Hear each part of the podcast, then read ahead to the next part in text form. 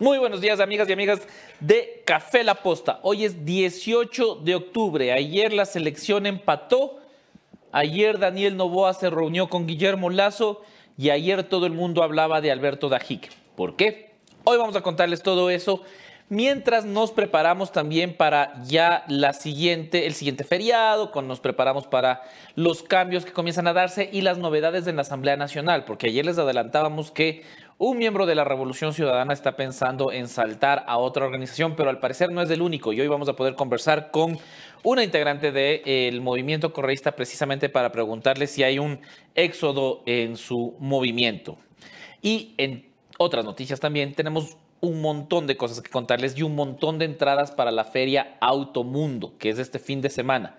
Otra vez, vamos a hacer lo mismo que la otra vez. Les voy a recordar esto más adelante, pero si ustedes me escriben, fue una muy mala idea, pero creo que ya lo, ya lo manejé bien. Si ustedes me escriben a mi Instagram personal, que es montenegro-fj, regalo entradas. Regalo entradas para que vayan a ver su nuevo vehículo en la feria Automundo. Y antes de arrancar ya con las principales noticias y de arrancar con Anderson Boscan, quiero saludar a... ¿Dónde está? Era Carla Campoverde, creo. Carla Campoverde ha dicho, gracias por responder a mi saludo, Anderson, porque Javier no lo hace. Javier nunca lee los comentarios habitualmente porque esa es una misión de Anderson. Pero ahora voy a hacer, solo por, por Carla Campoverde. Carla Diestra Córdoba dice, hola, saludos chicos, soy la que cumple el 5 de septiembre. Ah, es la, la, que cumple años del mismo día de la hija de Vico, sí. Emanuel Rodríguez dice saludos cordiales desde Delaware, como siempre pendiente de la información a través de la posta. Buenos días amigos de la posta desde Illinois, dice Eduardo Vargas. Avi Sánchez dice excelente día la posta. Félix Zambrano dice felicidades. Alejandro Muñoz, éxitos la posta. Shirley dice saludos y alerta a las buenas noticias. También hay buenas noticias, siempre hay buenas noticias. Pudimos haber perdido ayer, pero empatamos. Ah, es una buena noticia. Buenas, buenas con todos, dice Jorge Ortega. Saludos cordiales a la posta desde Tena. Me encanta el Tena. Ramiro Cabrera manda saludos desde allá. Saludos desde Connecticut, dice eh, Álvaro Vasco. Toma tu like. Ahí está Carla Campoverde que decía que no le leo. Pues ahí estoy leyendo. Así que Carla Campoverde, espero tu mensaje de tienes razón, Javier, lo siento.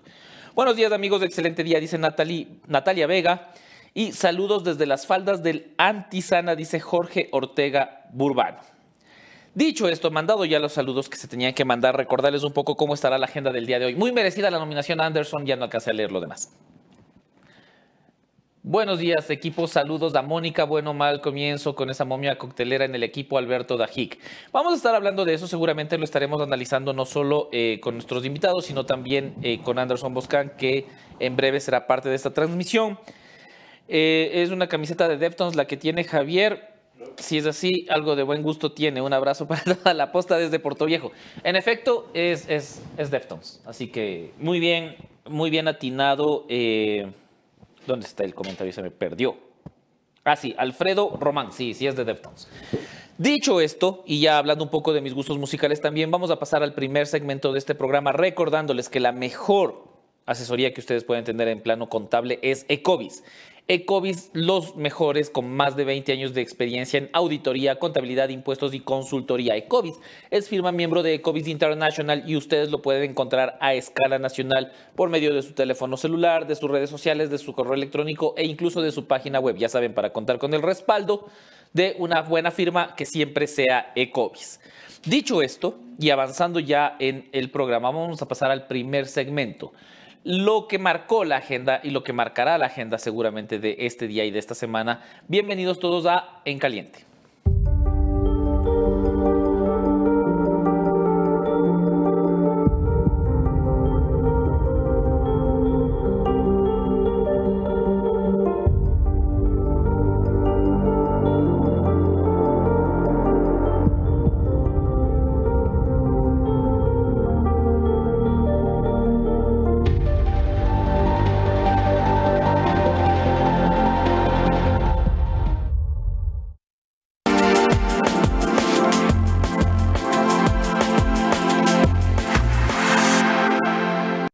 Arrancamos este segmento con buenas recomendaciones, porque como les decía, si ustedes, ustedes quieren encontrar su nuevo vehículo, está en la feria Automundo 2023. Ahí está, tu vehículo nuevo está aquí desde el 19 de octubre, es decir, desde mañana en el Parque Bicentenario en el Centro de Convenciones Metropolitano en Quito hasta el 22 de octubre.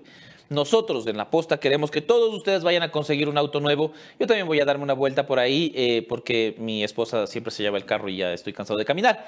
Entonces puedo estar viendo también mi auto nuevo. Y si ustedes quieren entradas para, para ir totalmente gratis a ver su nuevo auto, aparte que hay muy buenas ofertas, eso es indudable. Eh, en las ferias de Automundo siempre las marcas sacan promociones, descuentos, bonos adicionales para la compra de vehículos. Es una buena oportunidad para adquirir un auto.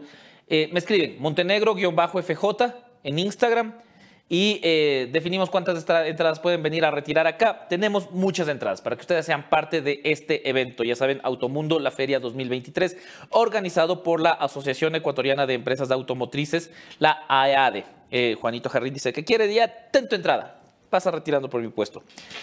Sí, sí, sí. es verdad, en serio, tengo un montón. Eh, Vamos a regalar entradas, pero también vamos a dar noticias, que es lo importante, que es por lo que ustedes vienen a ver este programa y este canal que tiene 119 mil suscriptores. Vamos a pasar primero con el tema del día, ¿no? Ayer, Guillermo, las podemos poner la foto que es la portada, si eh, es factible, no sé si es que está descargada, pero ayer, eh, al mediodía, se reunía Daniel Novoa con Guillermo Lazo. Y esta reunión duró hora y media la conversación entre ellos y luego hubo este evento. Ahí está el estrechón de manos entre el presidente saliente Guillermo Lazo y el presidente electo Daniel Novoa para iniciar un proceso de transición rápido, dice el presidente Lazo, que eh, esto ayudará. Y quienes acompañaron a Daniel Novoa, lo vamos a ver hoy en detalle, quiénes son sus hojas de vida. Importante que ustedes tengan esta información, porque hoy íbamos a tener el primer titular que nos dejaba la, eh, la visita de Daniel Novoa Carondelet. Era su primer momento como presidente electo luego de las cortas palabras que dio el domingo pasado en Olón. Esta era la oportunidad de poner su primer titular, como decía Anderson ayer, su primer gran eh, nombre a su gestión desafortunadamente, creo yo, más allá de que puedan coincidir o no con la política económica que puede llevar adelante un personaje como el ex vicepresidente de la República, Alberto Dajic, desafortunadamente, al llevarlo ayer, centró toda la atención a ese suceso, a ese personaje, y no se pudo desarrollar otros temas. El, el problema de esto es que se transmite quizás el mensaje equivocado. Veía ayer las expresiones de varios analistas y de eso vamos a estar conversando con uno de los invitados del día de hoy. Cuando su eslogan era o cuando su lema de campaña era o cuando su principal bandera en la campaña era renovar, ser nuevo, ser una política diferente, a lo mejor aparecer con un ex vicepresidente de la República no es la primera imagen que esperábamos todos. Pero quiero leer en los comentarios qué piensan ustedes de esto, qué piensan ustedes de el, el primer momento que nos deja la administración o eh, la gestión de Daniel Novoa como presidente electo al llegar a esta reunión en Carondelet con Alberto Dajic y con otros rostros, que vamos a estar definiendo.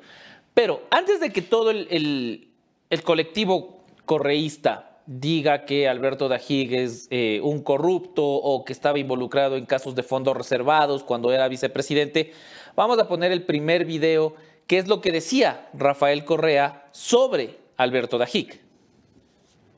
Favor. Y es cierto que conozco a Alberto Dajic.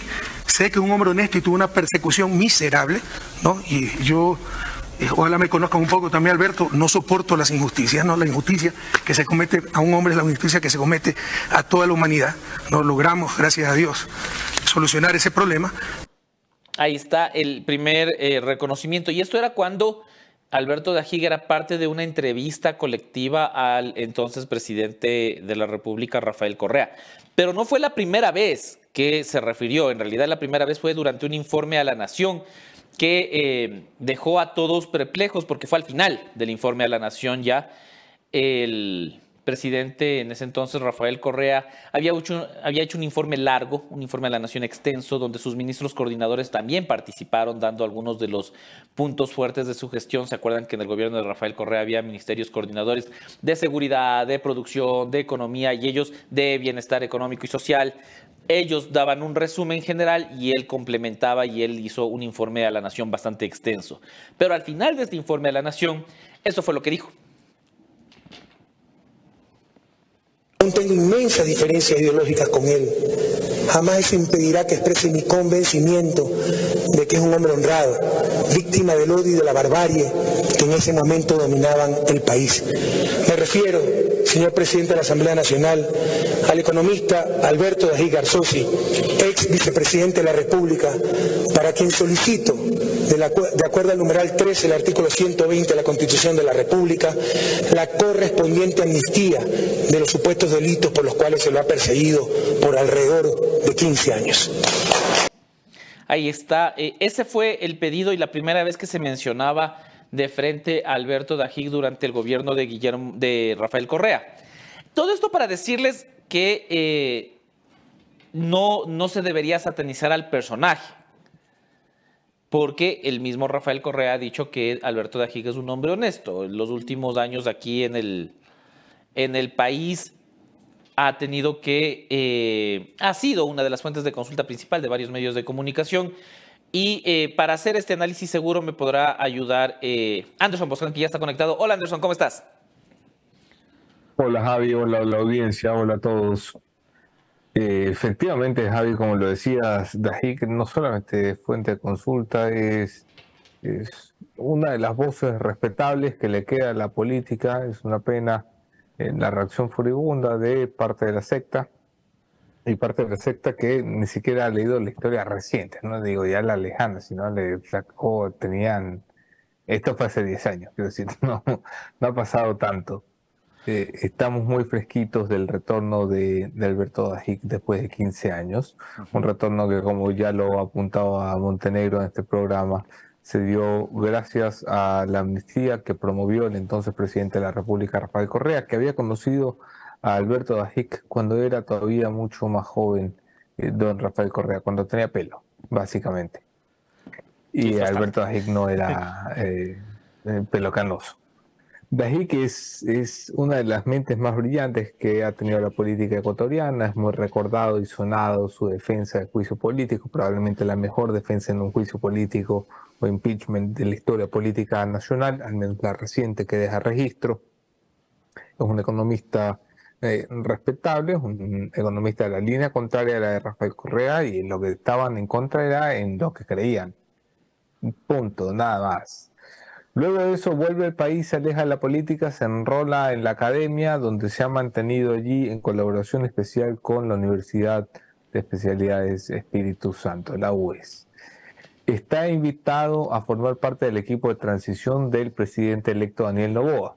No será ministro, según la información que he podido recabar, no participará del gobierno como tal, sino que eh, el presidente electo consideró que la mejor forma de llevar una relación con una persona como Guillermo Lazo, con la que él personalmente no tiene una buena relación, era llevarle a alguien a quien respetaba. Dajik entonces podía servir de puente, como una fuente de respeto, avisar la idea al menos, entre el presidente electo y el presidente saliente, entre Novoa y entre Lazo. Mira tú, esa explicación es oportuna y necesaria, claro, por todas las críticas que salieron sobre eh, no tanto, y lo decían en los comentarios, incluso no tanto su acusación eh, cuando fue vicepresidente, sino su postura ante políticas públicas. Ayer, a propósito de la visita de Alberto Dají junto a Daniel Novoa a Carondelet, salieron varios videos donde él ha sido un defensor de la eliminación de subsidios, por ejemplo. Una medida que yo creo que nadie es un defensor de subsidios, para empezar. O sea, nadie puede decir, están muy bien los subsidios, mantengámoslos. Hay que bueno, trabajar. ¿no? Leonidas Isa mm, es un defensor de subsidios. Y, sin embargo, de no explotación petrolera. Es, que nadie puede, nadie puede bailar con las dos. No, no se puede hacer eso. No se puede. Nando tal vez, pero nadie más. Eh, sí, no. En todo caso, eh, esto ha sido un poco la, crítica que se ha generado alrededor. Alberto Ajic, hombre, tendrá sus posturas. Yo seguramente no coincido en muchísimas cosas con don Alberto Ajic, pero no por eso me parece mal que acompañe al presidente electo en una, reunión, mucho menos con la motivación que hay detrás, que sea un puente entre dos personas que no tienen una buena relación, porque por más que en la campaña decían Novoa es Lazo, no, hay cabreo entre Lazo y Novoa eh, específicamente. Y la forma de disuadir, de distender, de, de bajar tensiones era poner una figura como la de Alberto Dajic en la mitad. Me pareció una jugada inteligente ponerlo, no me ha parecido inteligente que sea la primera presentación del presidente de la República. te iba a decir. Que salir cogido de la mano con Dajic, que ha llevado el debate hacia esto y no hacia algo que haya puesto el presidente electo en la mesa. Ayer se reunió el presidente saliente Guillermo Lazo con el presidente electo Daniel Novoa, pero la discusión se trasladó a Alberto Dajic. Quizás la, movida de que sea el, primer titular que te deje el gobierno electo de Daniel Novoa no es lo más brillante, coincido totalmente contigo ahí. Oye, yo había escuchado, no sé si escuchaste también, que Carlos Julio Emanuel suena como para ministro de Economía, que están en conversaciones con él. Yo no tengo mucho registro de él, ya, ahí sí ya soy muy joven, pero fue ex ministro y ex eh, titular del Banco Central del Ecuador en la época de Alfredo Palacio, o sea, eh, de, la, de la tanda de ministros también, que... También figura, también figura respetable. Hay que ver, yo, yo creo que debe ser el, presidente electo el que vaya anunciando este cambio, porque el nombre suena mucho, sonaba Gino Cornejo, volvió a sonar, me parece que en boca de Fabricio Vela, ya lo había negado la semana anterior el, propio presidente electo de manera extraoficial. Esto va a ser un juego de nombres y, es normal, así es la política. Van a jugar los nombres, unos van a sonar, van a soltar nombres a ver cómo reacciona la gente, luego los van a oficializar, los van a cambiar, en fin.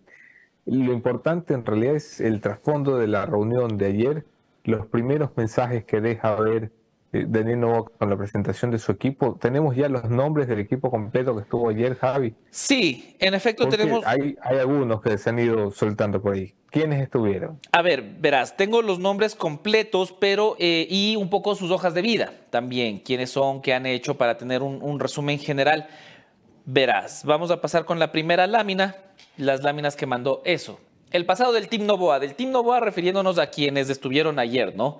Porque por ahí estuvo, eh, por ejemplo, Iván Carminiani, la primera lámina, el estratega político y de comunicación Iván Carminiani que participó en la campaña de Daniel Novoa y antes fue el estratega de Álvaro Novoa. Él sería el posible secretario de comunicación. Esto lo adelantó el mismo eh, Daniel Novoa luego de la primera vuelta electoral.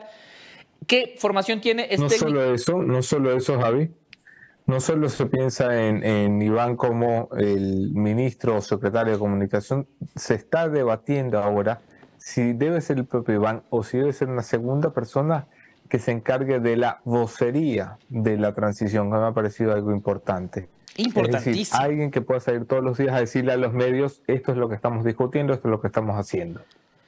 Que, sería una muy buena señal porque eh, desafortunadamente, y tenemos que decirlo, Hemos conversado con varios integrantes de ADN eh, y ayer ya me dijeron que eh, oficialmente ninguno va a hablar por los próximos días. Estamos buscando más gente de los alrededores de Daniel Novoa para ir viendo cómo se conforma este. Es comprensible también, hay muchos de los que eh, he conversado que suenan para algún cargo que me han dicho, Mira, yo no quiero hablar porque capaz algo, digo alguna cosa y se cae, entonces eh, que sea el mismo Daniel. Se está llevando muy en orden eso y por eso una vocería sería importantísima para evitar especulaciones y que salga una voz oficial.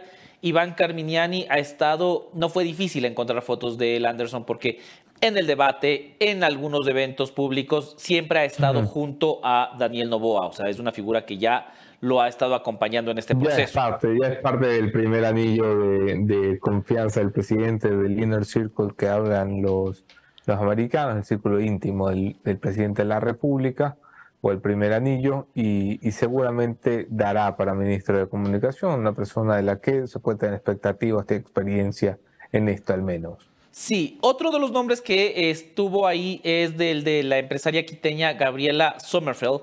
Es eh, ella también lo había mencionado, Daniel Novoa ocuparía la cartera de eh, Relaciones Exteriores, tiene estudios en finanzas y marketing y es magíster en administración de empresas.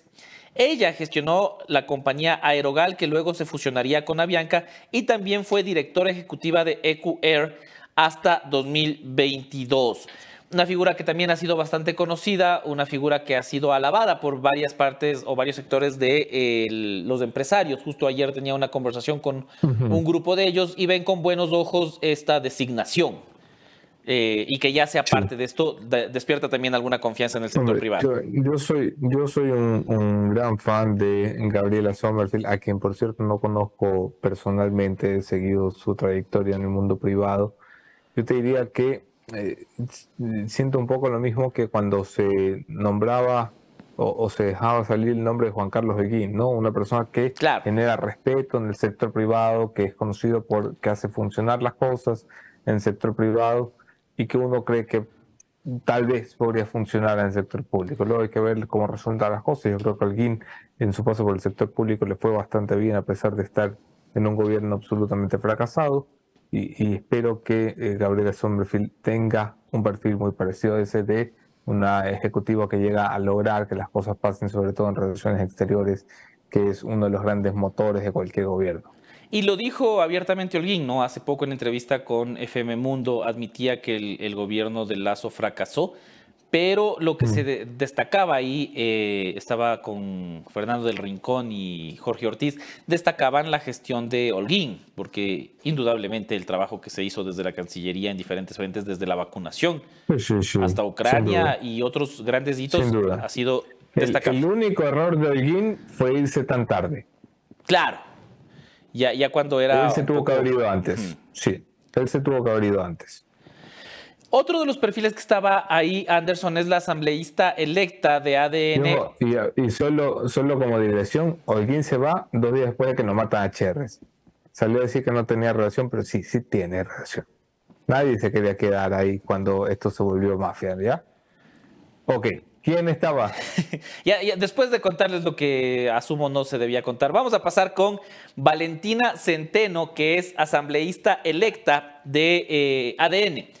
Ella estudió Derecho Internacional Privado y Derecho Mercantil en la Universidad San Francisco de Quito. Tiene una especialización en Ciencias Políticas en Indianápolis, en Estados Unidos. Fue coordinadora zonal del Ministerio de Deporte y estuvo ahí durante siete meses. En noviembre del mismo año fue subsecretaria de Desarrollo de la Actividad Física, ocupó este puesto hasta febrero de 2023, cuando fue contactada para ser parte de ADN. Valentina eh, Centeno asambleísta electa, también estuvo ayer en la reunión, ha sido muy activa en redes, ya tiene eh, formación o algo de experiencia en el sector público que es indudablemente necesario en los momentos en los que asume con un gobierno tan cortito el de eh, Daniel Novoa. Además estaba Mónica Palencia, que seguramente tú la tienes eh, mucho mejor mapeada por, por ser una de las figuras importantes de en Guayaquil docente de la Universidad de Guayaquil, consultora, abogada penalista y asesora de instituciones públicas. Es además viuda de Francisco Huertas y forma parte del núcleo de Daniel Novoa como su abogada personal de lo que conocíamos. Sí, Mónica Palencia. Sí, ha, trabajado como abogada para, para Daniel, pero yo creo que es mucho más que eso. Es, es un currículum que no le hace justicia a una figura como Palencia. Probablemente de las, de las internacionalistas que uno obligatoriamente tiene que consultar cuando trabaja en un medio de comunicación. Es una eh, persona con una experiencia y un bagaje valiosísimo, abogada sagaz, eh, brillante, he estado eh, en un par de ocasiones nada más con ella, pero me ha sorprendido su capacidad. Es, es, es, una mujer deslumbrante, en realidad, una señora deslumbrante, en, su capacidad para resolver y para pensar rápidamente algunas cosas. No sé cuál será su rol en un, gobierno como este.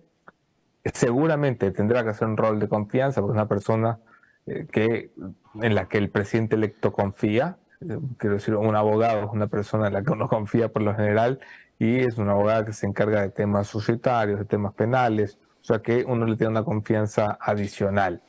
O sea, en, en el mundo, después de la confianza de la Moni, Felipe Rodríguez. Ahí está. Claro. O sea, cualquier cosa le confía a Felipe, ¿no?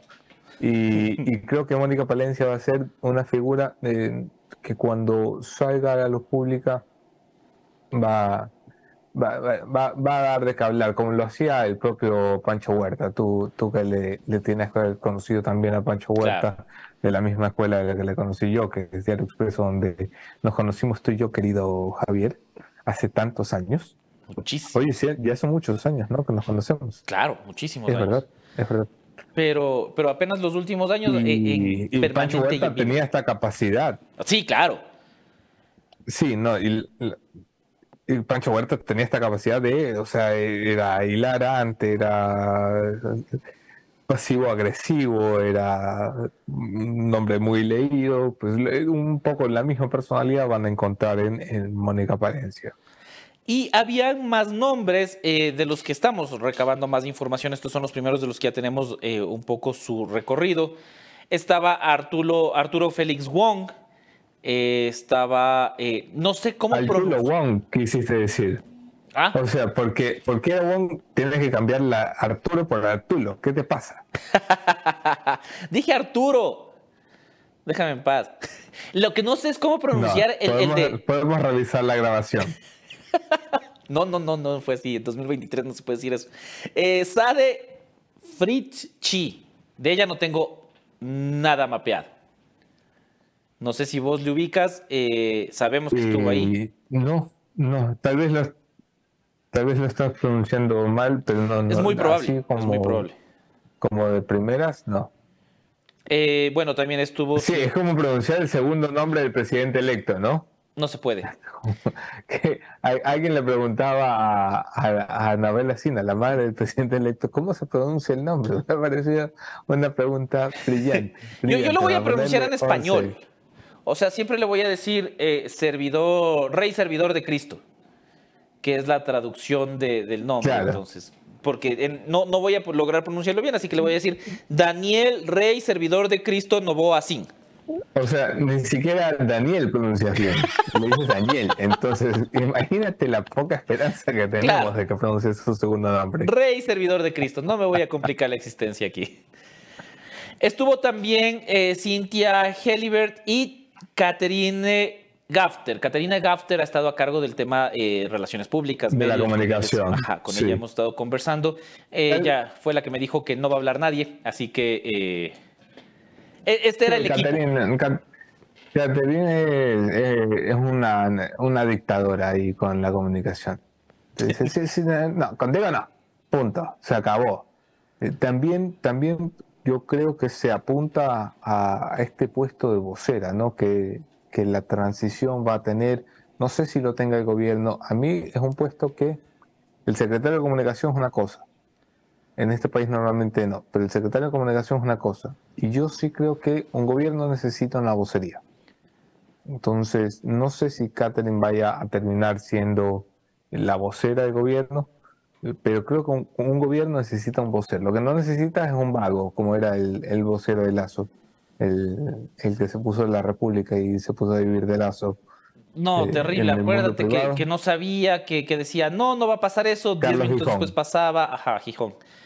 Eh, Dios mío, su primera entrevista ante el Amazonas es un desmadre de todo lo que alguien no tiene que hacer en una entrevista. Un tipo que se enteraba de las cosas en televisión, eh, no sé. Dime tú. Pero sí es necesario. Y ayer lo decía, ¿no? Yadira, la Yayu que estaba acá, es muy importante que haya alguien que pueda frentear con los medios, que no solo se, eh, y no solo del Ejecutivo, o no solo de la presidencia, sino del Ejecutivo, que pueda tener información, que pueda eh, brindar esto y frentear y poner el pecho a las balas para no quemar al funcionario, para no quemar al presidente que tenga que dar explicaciones de todo. La figura de la vocería es fundamental para eso. Esperemos que esta vez se haga y se haga bien. Eso con respecto a quienes estuvieron ha habido un, halo de cordialidad ayer en la reunión con el presidente saliente. Me dice el equipo Novoa que se ha portado muy amable. Eh, el equipo de Novoa no tiene un buen concepto del presidente Lazo. No, no, no, no, lo van a decir públicamente porque no deben además, no es protocolar. No tienen el mejor de los conceptos del señor Lazo. No los culpo. En eso se parece al 90% de la población. Pero me dicen que ha sido esta persona eh, tremendamente amable con el presidente electo, al punto que ya generaba pues eh, un poco de, rechazo por amabilidad, que es algo muy difícil de generar. Es cuando alguien es tan, tan amable que tú le quieres, te quieres oír. Aquí le decimos Melañoñate. ¿Cómo estás? Claro, sí, un, rollo Melanie, así que Melanie es como demasiado amable y es como, eh, echa para allá. Su cara de sorpresa. Pero sí, también puede ser porque ya, ya, se va. es mentira, Melanie. No, mentira. Te queremos mucho, Timel.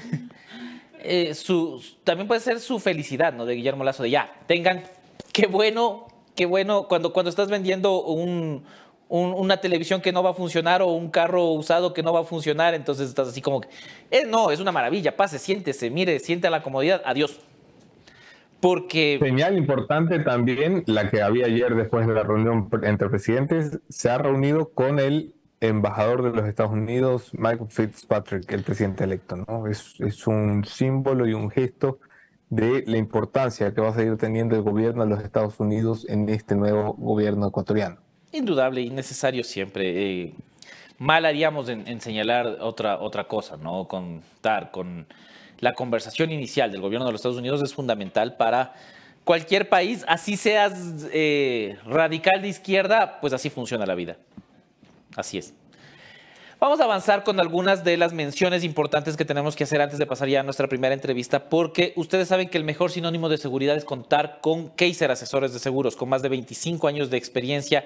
Kaiser te, brinda la protección para cuidar tu patrimonio, tu vida y tu salud. Tienen ellos oficinas en cinco ciudades. Están en Quito, Ambato, Robamba, Guaranda y Guayaquil. Y ahí están sus teléfonos para que puedas contar con el respaldo de Kaiser. Y aprovechando las buenas menciones, recordarles que Renaciente tiene más de 30 colores para elegir. Su interior es de poliuretano de alta calidad y su tapiz es de cuero cuero. Anderson, antes de pasar a las siguientes, eh, a la primera entrevista, me gustaría que revisemos un poco el video de Leonidas Isa, ahora que mencionábamos a los fans de los subsidios, porque Leonidas Isa plantea un juicio político para la fiscal Diana Salazar. Veamos. ¿Qué están haciendo con los derechos del compañero Peter Cal?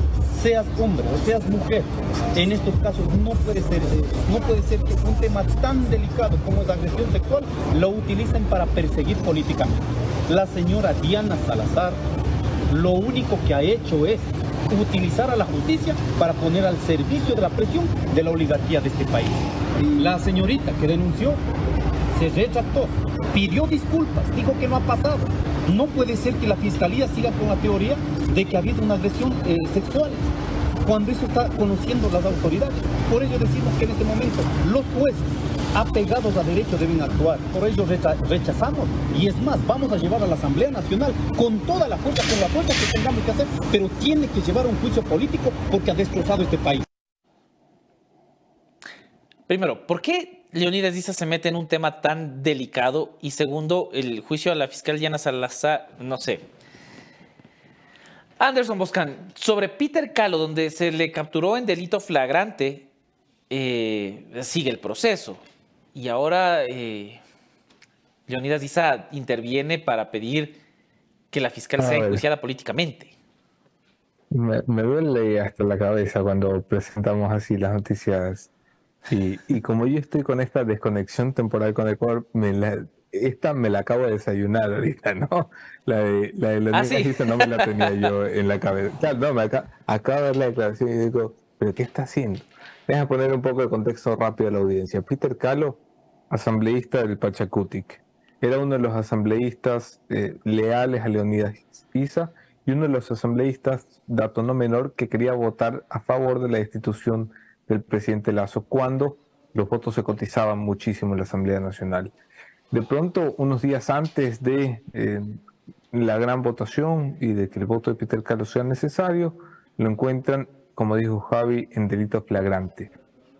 Este delito flagrante fue denunciado por una persona que al parecer había tenido una relación sentimental con el señor Calo eh, y, los encontraron, me parece que en eh, una casa donde el amor eh, regocija. es decir, un, hotel por horas. Un hotel por horas, sí, que eres muy sutil, son las 8 de la mañana, pueden estar con los bebés. Claro, claro. Bien pensado. Audiencia. Bueno, entonces, entonces eh, es una historia muy delicada, porque ahí hay una denuncia de agresión sexual, no, estamos hablando de concusión, cohecho. Peter Carlos dice que a él lo persiguen políticamente y le arman y le fraguan en la agresión sexual porque él era uno de los votos contra Guillermo Lazo. Mientras la fiscal general lo que dice es el señor estaba haciendo algo que no tiene que ver con su rol de asambleísta, y fuimos y lo cogimos. Ya está. Hasta ahí la historia. Ya no vamos a meter en quién tiene la razón y quién no, para eso están los jueces. Lo que hace Leonidas Isa es, o sea, echa dinamita. Primero, no se acaba de sentar la asamblea. y está volcando muchísimo las cosas. El Pachacutic ya no es una fuerza de 30, eh, de 30 alzadores de mano. ¿Cuánto sacó el Pachacutic, Javi?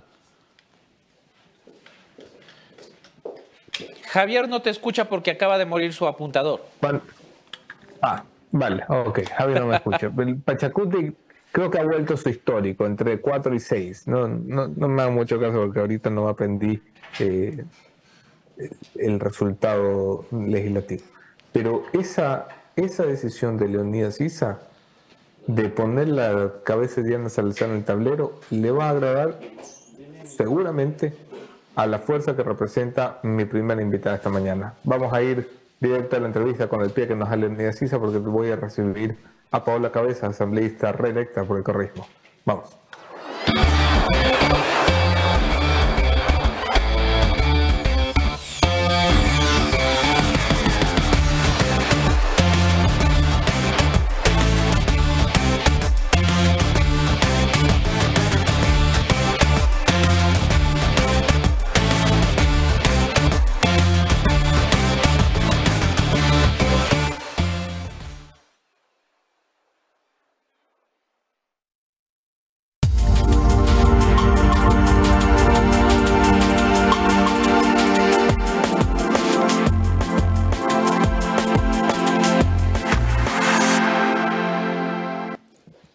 Ya estamos para empezar, como les decía Anderson Boscan, con nuestra primera entrevistada. Se trata de Paola Cabezas.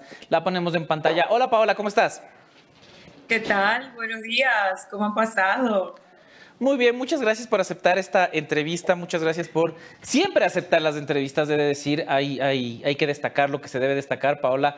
Nunca nos dice no, no viene hace tiempo, pero nunca dice no. No me invita si no me invitan, ¿cómo vengo? Es, comodísimo el sillón renaciente y no has estado aquí. ¿Sabes que estuve ayer en Quito? Fui a Quito por un evento que me invitaron en la Universidad Andina y cuando volvía de Quito me dicen, ¿puedo estar en una entrevista? Le digo, pero esta gente espera que yo me venga al pueblo para recién llamarme.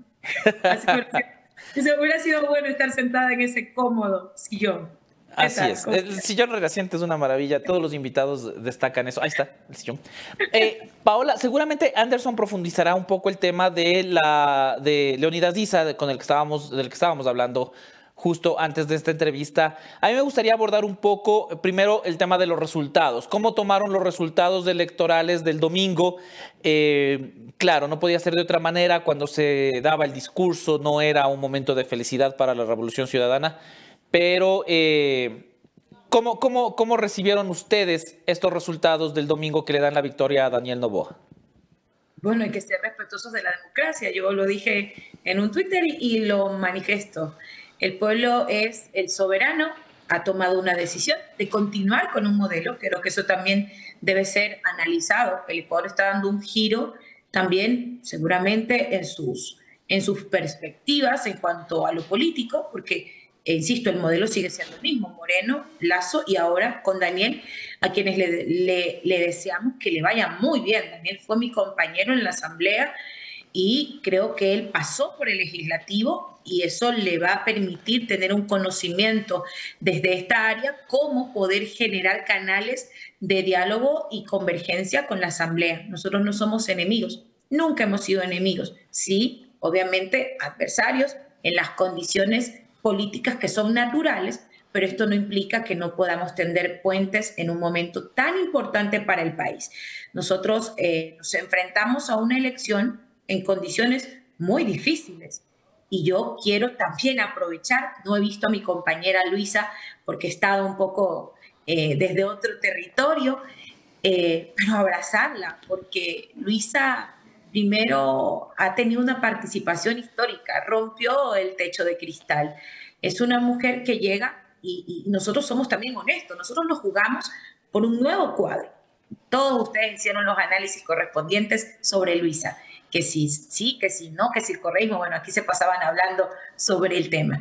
Pero la Luisa, que terminó eh, eh, democráticamente asumiendo eh, el triunfo de Daniel Novoa es otra Luisa a la que empezó esta campaña. Y yo, como mujer, como consciente que nos toca trabajar el doble, el triple, para seguir peleando esos espacios, no solamente al interno de nuestros partidos, también en la democracia, en las elecciones. Esto es histórico y yo solo tengo palabras de agradecimiento para esa gran mujer que recibió ataques, que fue violentada, que en su momento hasta se disminuyó su capacidad para dirigir este país. Mire, nosotros nunca vamos a desconocer los liderazgos de nuestros compañeros, que a la larga sí deben haber o existir liderazgos que nos permitan caminar, pero llegar en ocasiones a la descalificación de tus capacidades como política mujer porque eres parte de un partido político en donde sí hay liderazgos fuertes como el del compañero eh, Rafael, pero también existen otros liderazgos que estamos haciendo camino. Y Luisa no solamente es un referente hoy para la revolución ciudadana, es un referente para todas las mujeres de este país. Pero, y, precisamente en lo que dices, en lo que dices, eh, Paola, es cierto, dentro del movimiento internamente ya se ha visto algunos, eh, algunas críticas a que haya sido ella. Vimos ayer o antes de ayer que la hermana del presidente Rafael Correa, que Pierina decía que a lo mejor no era el momento para una mujer, que a lo mejor se la pintó como una superhéroe. Exacto. ¿Y cuándo es el momento? Pero, no, mire, no vamos a entrar en esas, en esas. Yo respeto a Pierina y ya sabe todo el aprecio y cariño que le tengo. No voy a entrar en el debate. Yo hoy quiero decirle al país, a las mujeres, que sí, que desde nuestras diversidades, desde nuestras interseccionalidades, desde donde vivimos la política, porque como yo siempre lo analizo, una cosa es ser mujer montubia, como en el caso de Luisa, otra cosa es ser mujer negra, como lo soy yo, otra cosa es ser mujer como Pierina. Hay diversidad en los liderazgos de mujeres. Pero debemos, debemos, y esto lo digo para todas, porque esto recién empieza. Obviamente, Luisa, y, me pareció muy, eh, vi un video que Cristina Reyes eh, subió en sus redes, eso hacemos las mujeres políticas. Ella de largo es una persona que no comulga con nuestra realidad y con nuestra ideología, pero reconocer en Luisa González una candidata que rompe el techo de cristal, que nos abre las puertas, es indiscutible. Hay que analizar, mire, hay una cosa que a mí obviamente como política me queda como tarea y a nosotras como políticas nos queda como tarea, porque en el trabajo de, territorio que nos tocó, porque sí, nosotros hicimos puerta a puerta, si salimos a la calle, si salimos a hacer política de la real, eh, sí me quedó eh, quizás eh, el identificar que sobre todo las mujeres rurales y las mujeres urbano-marginales son las que menos confianza tenían en la posibilidad de una mujer presidenta. ¿Por qué? ¿Y esto qué pasa? Yo creo que pasa justamente por la realidad de violencia patriarcal y machista que se genera sobre todo en la ruralidad. En la ruralidad es el hombre el que provee, en la ruralidad es el hombre cabeza de familia, el que sale a trabajar y la mujer se queda en la casa. Y yo creo que esas lógicas también las tenemos que ir rompiendo porque ha existido muchos y existen muchos liderazgos de mujeres rurales, de mujeres eh, periféricas, a las cuales hay que fortalecer, hay que cambiar el chip, porque esto no pasa de que una mujer no quiso votar por Luisa porque, porque solamente era mujer y no confiaba en ella seguramente pasa por las dinámicas territoriales y locales, porque también hay que ir dando impulso, y esa es ya nuestra tarea, para poder trabajar mucho más en el empoderamiento, sobre todo de las mujeres, que son las violentadas, que son las asesinadas, que son las empobrecidas, y eso también es eh, parte de lo que tenemos que hacer como nuestra tarea de mujeres. Pero yo no tengo más que palabras de agradecimiento para Luisa, yo la vi crecer ante mis ojos, una gran política, una gran mujer que va a dar mucho que hablar. Así que ahora, incluso, la verdad, Incluso Daniel Novoa decía eso, ¿no? En su discurso hablaba de, de la proyección que tiene Luisa. Eh, una de las razones por las que eh, disfrutamos mucho poder conversar contigo, Paola, es por tu capacidad también de ser crítica de las cosas que no se están haciendo bien. En una campaña donde ustedes arrancaron antes de la muerte cruzada, eh, o con la muerte cruzada, bastante confiados de ganar en una sola vuelta después del suceso de Villavicencio. En la segunda vuelta, ¿qué se hizo mal para no estar hablando ahora de Luisa González, presidenta electa? Mira, yo no voy a hablar de lo que se hizo mal, porque si yo no soy cuarto parte del cuarto de guerra, yo no soy parte del equipo estratégico, yo no soy parte, oye, es muy fácil salir en un, en un, en un espacio como el tuyo, decir, esto estuvo mal, esto estuvo mal, esto estuvo mal. No, eso no está bien no está bien. Yo lo que te podría decir, eso sí, con la experiencia que tengo en la comunicación, porque también he hecho comunicación desde atrás, tengo una eh, experiencia vasta en política desde atrás, asesorando a políticos, quizás lo que también tenemos que replantearnos es que la comunicación evoluciona, las campañas evolucionan, las ideas también envejecen. Y bueno, seguramente también nosotros tendremos en su momento que ir pensando en, en renovar muchas cosas porque es evidente que eh, eh, eh, hay otra movida en lo digital. A nosotros en el territorio no nos gana nadie. Nosotros somos una organización política que tiene primero militancia y que tiene trabajo territorial de años. Otra de ello es que justamente en las seccionales se pudo mostrar el músculo político que tiene nuestra organización. Ahí no hay cuestionamiento mi abrazo a todos quienes gerenciamos campañas. Bueno, a mí me mandaron de gerente de campaña en Santo Domingo. Estuve gerenciando la campaña acá y pude determinar muchos elementos que a la larga me enriquecen no solamente como política, sino como profesional en la comunicación. Entonces, nosotros como organización política, el equipo de campaña, los que estuvieron en la calle, estuvieron impecables impecables, pero acá hay otros elementos que se escapan y eso sí pasa por la estrategia digital, por otras cosas que ahora obviamente debemos, hasta por, por, por, por necesidad política, poder interpretar este nuevo electorado que es un poco más líquido, que, que mira, en la última semana, y esto lo digo más bien eh, para que analicemos, la última semana, Daniel no hizo ninguna propuesta, Daniel se dedicó a ser el showman y empezó a darse con influencers, a hacer una estrategia distinta, pero no había propuestas. Bueno, seguramente ese electorado que está harto de la política y que prefiere a un showman, votar por alguien que lo entretiene, que lo hace reír. Seguramente, bueno, Daniel hizo lo suyo, nosotros hicimos lo nuestro. Y lo que te puedo decir es que son todos contra nosotros. Nosotros fuimos, como decimos en mi tierra, pelo a pelo, nosotros, enfrentándonos a, muchas eh, situaciones que ustedes la saben. La violencia brutal contra Luisa, la violencia política contra Luisa nunca antes vista, este episodio, que dicho sea de paso, tiene que ser investigado, esto no tiene que quedar así, porque había mucha efervescencia durante la campaña, pero ahora ya no hablan del asesinato de Fernando Villavicencio. Nosotros que creemos que la Asamblea debe investigar, lo dijimos y lo sostenemos, pero todos estos elementos que se presentaron durante la campaña y que Luisa termine en buena lid con los resultados que obtuvo, con, con el apoyo eh, que, que, obtuvo, siendo nosotros, insisto, solitos, pelo a pelo, enfrentándonos contra todos. Miren, yo no veo una derrota, veo una oportunidad, veo la posibilidad de una organización política que también se renueva, porque nos decían que no habían cuadros. Bueno, señores, ahí está Luisa. Hoy todo el mundo habla de el fenómeno que resultó ser Luisa. Entonces, pongámonos de acuerdo, ¿es merengue o no es merengue? critican por una cosa y critican por otra. Hoy tenemos la potencialidad de nuevos cuadros de mujeres, sí, porque vamos a seguir haciendo la lucha. Ténganlo por seguro, de nosotras van a saber, porque esto recién empieza. ¿Va a ser una renovación o salen estos nuevos cuadros sobre la base de eh, lealtades o capacidades? Capacidades, capacidades.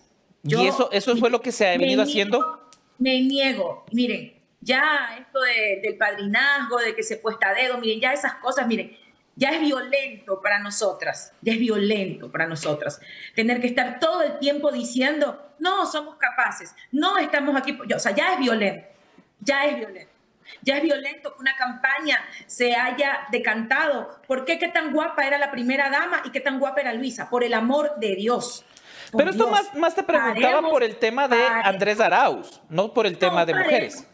Paremos con estas cosas. O sea, yo creo que ya es suficiente de banalizar la política en torno a las mujeres. Acá hay más, bueno, a Dios gracias si somos guapas. Bien, pero si no, las capacidades están implícitas. Aquí nadie puede cuestionar la capacidad de Luisa enfrentándose a un sistema porque esto es un sistema, entendamos que esto está arraigado en la sociedad. Paola, pero te, te, hablo de, de, Andrés, de Andrés Arauz, no de Luisa. ¿Qué eh, pasa? El, tema de...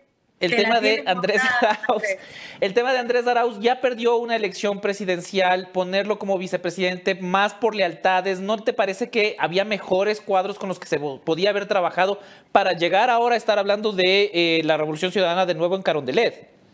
Mira, yo te voy a decir una cosa, quizás no hay candidatos perfectos, pero Andrés es el tipo más brillante que puede existir en este país sobre temas económicos y de manejo del Estado. Sí, que seguramente tendrá que tomar más tiempo, eh, poner, hacerlo candidato, hacerlo digerible, como hicieron con el señor eh, o sea, Daniel Novoa hablaba en el pleno, yo nunca le escuché ni la voz. Y bueno, hoy lo tenemos de presidente. Y me parece un, tipo que, que, que, seguramente tendrá que juntarse y rodearse de un buen equipo para poder llevar adelante eh, las complejidades económicas de inseguridad que tiene este país. Te lo juro que con Andrés no hubiera pasado eso porque Andrés estudió, se capacitó, se preparó para administrar el Estado.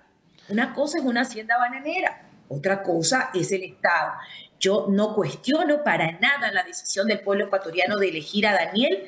Daniel tiene una gran oportunidad de desmitificar esto del hijo del niño rico, de desmitificar que está ahí por otras condiciones y no sus capacidades. Él tiene esa oportunidad. Yo quiero creer que Daniel está ahí porque es la revelación política que nace de este espectro de la política. Pero de allí Olvídense de Andrés. Andrés ha sido un patriota a los cuales los poderes económicos, sobre todo los banqueros, le tienen terror. Ese es el tema. Andrés le tienen terror. Por eso es, era muy fácil poder eh, deslegitimar sus ideas. No les gustarán. En fin, yo creo que ya el pueblo ecuatoriano decidió. Nosotros estamos muy claros del terreno que pisamos. Nosotros nos encontramos más vivos y fuertes que nunca porque frente a una elección como esta tan desigual, hemos eh, sido eh, muy bien evaluados por el pueblo ecuatoriano, las provincias donde ganamos. Gracias por nuestro apoyo. Quiero hacer un paréntesis chiquito por mi Esmeraldas, por la que vivo, por la que respiro, por la que hago política. A mí Esmeraldas me atraviesa en todos los niveles de mi vida y yo eh, creo que también esa respuesta del pueblo ecuatoriano eh, en torno a la candidatura del virtual presidente electo, también me obliga a decirle a él que tiene que mirar a Esmeraldas, que tenemos que sentarnos por eh, recuperar a Esmeraldas. Esmeraldas Capital hoy es la más insegura del mundo, mientras en el país la media de pobreza es del 28%, en Esmeraldas estamos con el 52% de pobreza extrema. Los chicos no estudian, están siendo cooptados por bandas, la frontera está botada, hay una, una frontera que vivía, que, que, que, existía, y esas cosas también me atraviesan a mí, no solamente como esmeraldeña, me atraviesan como mujer política y como hija de esa tierra. Y le hago un llamado público a Daniel. Valoro que haya ganado, quizás en mi provincia no tuvo los resultados que él esperaba, pero yo creo que también debe gobernar para todos y en este momento hay que tomar mucha prioridad sobre territorios como los nuestros. Para avanzar a otro tema, antes de darle la palabra a Anderson Boscán, y desafortunadamente, como te digo, no estás en el sillón renaciente para tener eh, la comodidad que te ayuda a pasar... la silla del comedor de mi casa. la pregunta incómoda, nosotros hemos seguido de cerca la, eh, las pugnas internas que hay dentro del correísmo, las hemos podido narrar. ¿Qué está pasando al interior? Por ejemplo, conocimos que Ferdinand Álvarez dejará la Revolución Ciudadana. ¿Qué pasa dentro de la Revolución Ciudadana que comienzan a aparecer estas pugnas cada vez más fuertes y cada vez más evidentes? No sabía que se iba Ferdinand. No sabía. No, no tengo conocimiento de eso. La verdad, yo estoy por acá en Esmeralda, entonces no he estado en el día a día. Eh, se tomaron algunas decisiones para operativizar trabajo dentro del bloque, porque si bien estábamos en campaña, habían cosas que tenían que ser atendidas desde eh, la inmediatez de los que estaban en Quito. Y muchos compañeros como Ferde en ese momento se encontraban haciendo base en Quito y se resolvió entregarle la coordinación temporal de la bancada. Eh, en el camino decidió renunciar, eso eh, es, una decisión que tomó él. Yo tengo entendido que esta no fue una decisión tomada por el buró ni por la organización, él decidió renunciar a la coordinación del bloque. En lo personal, yo creo que Ferdinand es un gran legislador, él viene, digamos, siendo abogado de libre ejercicio, conoce mucho la parte de abogado litigante y eso indiscutiblemente fortalecía a nuestro bloque. Si ahora decidió eh, hacer un paso al costado, no tengo idea, yo no voy a meterle más candela al fuego porque ese no es mi rol. Ferdinand sabe que le tengo un infinito respeto y que la decisión que tome seguramente será por, su tranquilidad. Bueno, no sé, no tengo idea. La verdad no quiero hacer comentarios que, que no sumen. Le voy a dar la palabra a Anderson Boscán, solo, solo recordarte al final que dijiste que siempre aceptas las invitaciones y dejaste plantado a Luis Eduardo Vivanco en el castigo divino. No, es que, no, Luis Eduardo, por favor, Mira, no me quiero morir sin ir al castigo divino. Ahí está, ya. Se ha, pactado aquí, no se diga más. Próximo martes en el Qatar y Cumbayá. Entonces, Paola Cabezas y Luis Eduardo Ibanco ya afinamos los detalles. Le voy a dar la palabra a Anderson Boscán. Muchas gracias, Paola. Gracias a ti. Un abrazo. Hola, querida. Gracias por aceptar la invitación. Un abrazo a la distancia. Qué lindo ver. Pasemos de este, este chico, perdón, voy a hacer un comentario nada que ver, pero ni porque estás por allá, deja de hacer relajo. Me encanta. No, que va, que va, aún aquí siempre portándose bien. Oye, Paola, pasando del pasado al futuro. ¿Para qué te sientes?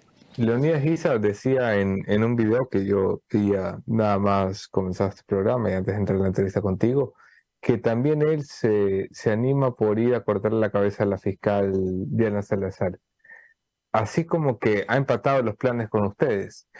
Yo me acuerdo que mi última entrevista contigo fue el, el, primer día después de la primera vuelta, ¿no? Cuando empezaba la segunda vuelta. Y entonces, cuando empezaba la segunda vuelta, todos ustedes los correístas habían puesto hippies y estaban en rollo paz y rollo amor y jamás se podía hablar de confrontación. Yo soy hippie. No, no, no, pero. A mí no me No, pero ahí ya estaban, ahí estaban en un nivel de, de no. jamás confrontaremos con la fiscal general y de hecho te negas a responderme. Yo soy una mujer de paz y tú lo sabes, así que no me digas que me hago por las circunstancias. Te negaste a, responderme si eh, iban o no a impulsar un juicio político contra Diana Salazar. Ahora que ha pasado la campaña, ¿ya se animan? ¿Esto va a ser parte de la agenda? A ver, dos cosas. Eh, primero, eh, yo coincido con Leonidas sobre que Diana Salazar ha sido una muy una funcionaria que en realidad debe rendir cuentas.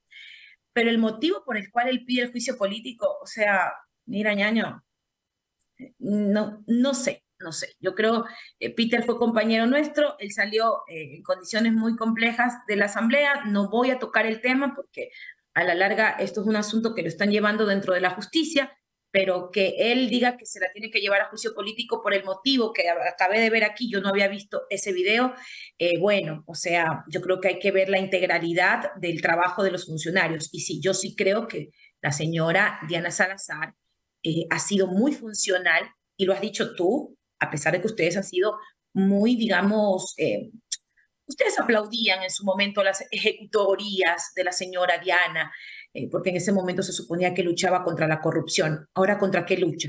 Porque, mira, hay algo que aquí, más allá de la decisión que el pueblo ecuatoriano haya tomado, es que el que se va, el inquilino del carondelet temporal, tiene que en su momento responderle a la justicia. Pues. El cuñado de él tiene vínculos, sí, y no lo digo yo, lo dice un teniente coronel que en este momento se encuentra, al igual que tú, fuera del país. ¿Por qué? Porque no los protegieron porque ustedes que estaban investigando, al igual que el teniente coronel, que no sabemos dónde se encuentra, pero que está tratando de, que su, de, mm. proteger su vida y la de su familia, no los protegieron. Entonces, a mí me gustaría, Anderson, que le preguntes a ella, ¿qué ha hecho? ¿Por qué tan diligente cuando se trata de otros actores y cuando se trata de sus pares, de sus amigos, de los que con los que ha cogobernado últimamente, guarda silencio? ¿Por qué a ustedes? Mira, y no, no hablemos de los políticos. ¿Por qué a ustedes? Porque yo sí creo que ustedes se jugaron por ella. Ustedes se jugaron por ella, por aplaudir su gestión. Claro, investigaba. Sí, la corrupción. Y ahora no es corrupción que utilicen el Estado para lavar plata del narcotráfico. No es corrupción que tengan a un cuñado eh, mandando, poniendo ministros. O no es corrupción que hayan puesto a un ministro lo dice el informe León de Troya, lo ha dicho el teniente, no lo dice Paola, y esto es público. Entonces, Anderson, si tú me dices a mí que con todos estos elementos no debería la Asamblea sentarse a revisar la posibilidad de llamarla a la señora Diana Salazar a que responda, mira, yo te lo dejo a ti. No estoy asegurando nada, pero te estoy poniendo un abanico de situaciones reales que han pasado en estos últimos dos años y que la señora no puede seguir impune por la vida haciendo lo que hace. Vamos a hablar de, situaciones reales. Si yo soy un, un, tipo lejos de la política, ¿no? Yo soy un ciudadano común que mire el programa, lo que me provoca es no lo que piense eh, el, el, el periodista que está en el sino lo que piensa el ciudadano común, lo que me provoca es, oye, no hay una especie de por ponerlo suavecito, conflicto de intereses en que el partido de Rafael Correa y Jorge Glass sea aquel que juzgue políticamente a la que pidió cárcel para Rafael Correa y Jorge Glass. ¿No encuentras un contrasentido evidente, Paula? Donde el partido de la Revolución Ciudadana está impulsando el juicio político a la señora Diana Salazar. Yo me estoy haciendo responsable de lo que digo. Yo te estoy poniendo un escenario y yo, Paola Cabezas, cree que Diana Salazar ha sido una funcionaria que debe responder. Y te lo estoy poniendo así, clarito. No sé de dónde sacas que esa es prioridad para nosotros en este momento. Tú me estás preguntando, yo te estoy respondiendo. Y tu pregunta fue en base a lo que dijo Leonidas Isa, que sí, coincido con él. Ella debería ser llamada a la Asamblea Nacional a responder por todo lo que tú y yo hemos hablado. Pero para la Revolución Ciudadana esto no va a estar dentro de la agenda, es lo que me estás diciendo. El juicio político de Diana Salazar no va a estar en la agenda. A ver, Anderson, vamos a hablar de, de realidades. Primero, la Asamblea, nosotros somos 52 legisladores, 52. Tenemos que empezar por organizarnos dentro de la Asamblea. Hay que organizarse, eh, conversar a la interna, saber cómo queda la composición de la misma, si vamos a armar un bloque sostenido y programático para tratar los temas legislativos durante este año seis meses, eh, cuáles son los temas prioritarios, porque también es corto el tiempo y no podemos, bajo ningún concepto, detener el desarrollo de este país que lo necesita. Por eso hemos abierto la posibilidad de un diálogo con el presidente electo. Cuenta con nosotros. Daniel, cuentas con la Asamblea, usted legislador y esperemos que no repita. Está bien, vamos a hablar de eso, pero, pero dame, dame una puntualización, Pablo, te lo, te lo pido en honor al tiempo el juicio político de Diana Salazar, ¿va a ser parte de su agenda o no? Se necesitan votos y por eso hay que hablar. Por eso, por eso hay que conversar.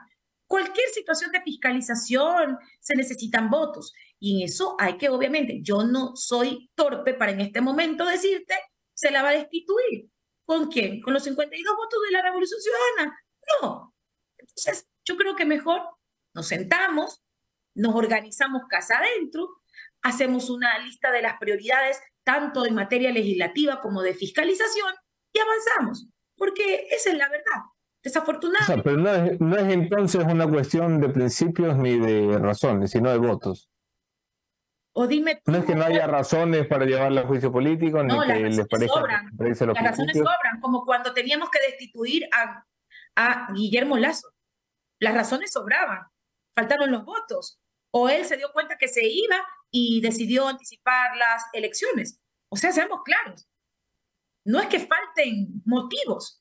Seguramente con esta configuración dentro de la asamblea, y es cuestión nomás de ponerte a mirar, a hacer checklist. ¿Quién la salva? ¿Quién la salva? ¿Quién la salva? En fin, no nos adelantemos ni anticipemos escenarios. Yo soy de las personas que actúa sobre cosas ciertas. Lleguemos a la asamblea, lleguemos y veamos cómo nos eh, cómo se organiza la estructura de la Asamblea, veamos cómo se configuran las fuerzas, cuáles van a ser nuestras prioridades en materia legislativa. Vuelvo y lo repito, nosotros estamos dispuestos en todo lo que sume al desarrollo, a la paz de este país. Cuenten con los 52 votos de la Revolución Ciudadana. Nosotros somos patriotas, también vivimos en este país, también nos duele lo que pasa, también el desempleo, la inseguridad, las desigualdades también nos marcan como organización política, como proyecto político, y esperamos que el, el presidente electo pueda sintonizarse con esas causas también. Le ha pedido diálogo la candidata González la noche misma de aceptación de resultados el 15 de octubre, cuando le ha dicho aquí están los votos de la Revolución Ciudadana al presidente electo Novoa. ¿Lo, ¿Lo, ratificas tú? ¿Lo han dicho los líderes de, del movimiento, incluyendo, si la memoria no, no me es infiel, lo hizo hace poco el expresidente Correa. ¿esto ha tenido eh, alguna respuesta, Paola? O sea, el, el llamado a sentarse para dialogar ha tenido respuesta ya de alguien del equipo del de, presidente electo, el presidente electo. ¿Algo se empieza a mover en ese sentido? Desconozco, desconozco porque eh, lo que públicamente se conoce, este tema de transición, eh, es, es, lo que se conoce de, lo, de, lo que, de la agenda pública del, del, del, presidente electo. No desconozco si hay acercamientos ya con, con líderes de nuestra organización, si se ha comentado, nosotros somos transparentes, nosotros no hacemos cosas como lanzando para ver qué cae, nosotros no, nosotros somos gente transparente y desde que asumimos el triunfo del Señor, eh, del presidente electo, es, es eso. Eh, que trabaje por el país, que, que, gobierne, porque una cosa es una elección, una cosa es la pirotecnia de las elecciones, que todo es válido. Y de los zapatitos, todo es válido, ya, él ganó.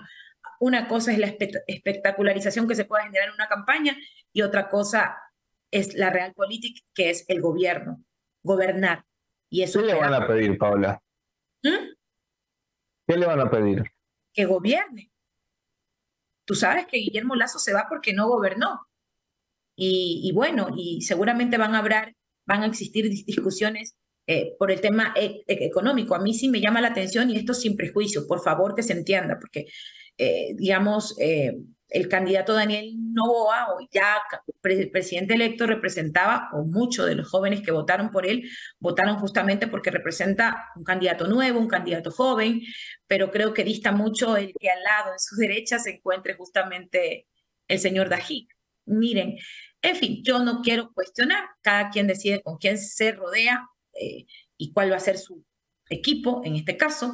Todavía no tenemos certezas de cuál va a ser su política económica, no tenemos certezas cuál va a ser la acción inmediata en cuanto a seguridad. pero si el correísmo se sienta a la mesa, ¿qué es lo que va a pedir en la realpolitik que mencionabas hace poco? O sea, e, esto es un, un acuerdo que no se malinterprete pedir, porque en este país todo, todo suena feo cuando se habla de política, ¿no? Pero si alguien se sienta a negociar es porque alguien va a pedir algo, ¿no? O sea, voy a pedir eh, que nos pongamos de acuerdo en una agenda legislativa. O voy a pedir que nos reportamos la asamblea de la manera que corresponde a las fuerzas políticas.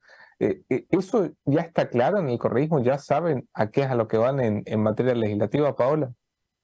Anderson, lo dijimos en campaña, lo dijimos luego de que aceptamos los resultados y lo vamos a decir siempre queremos que gobierne.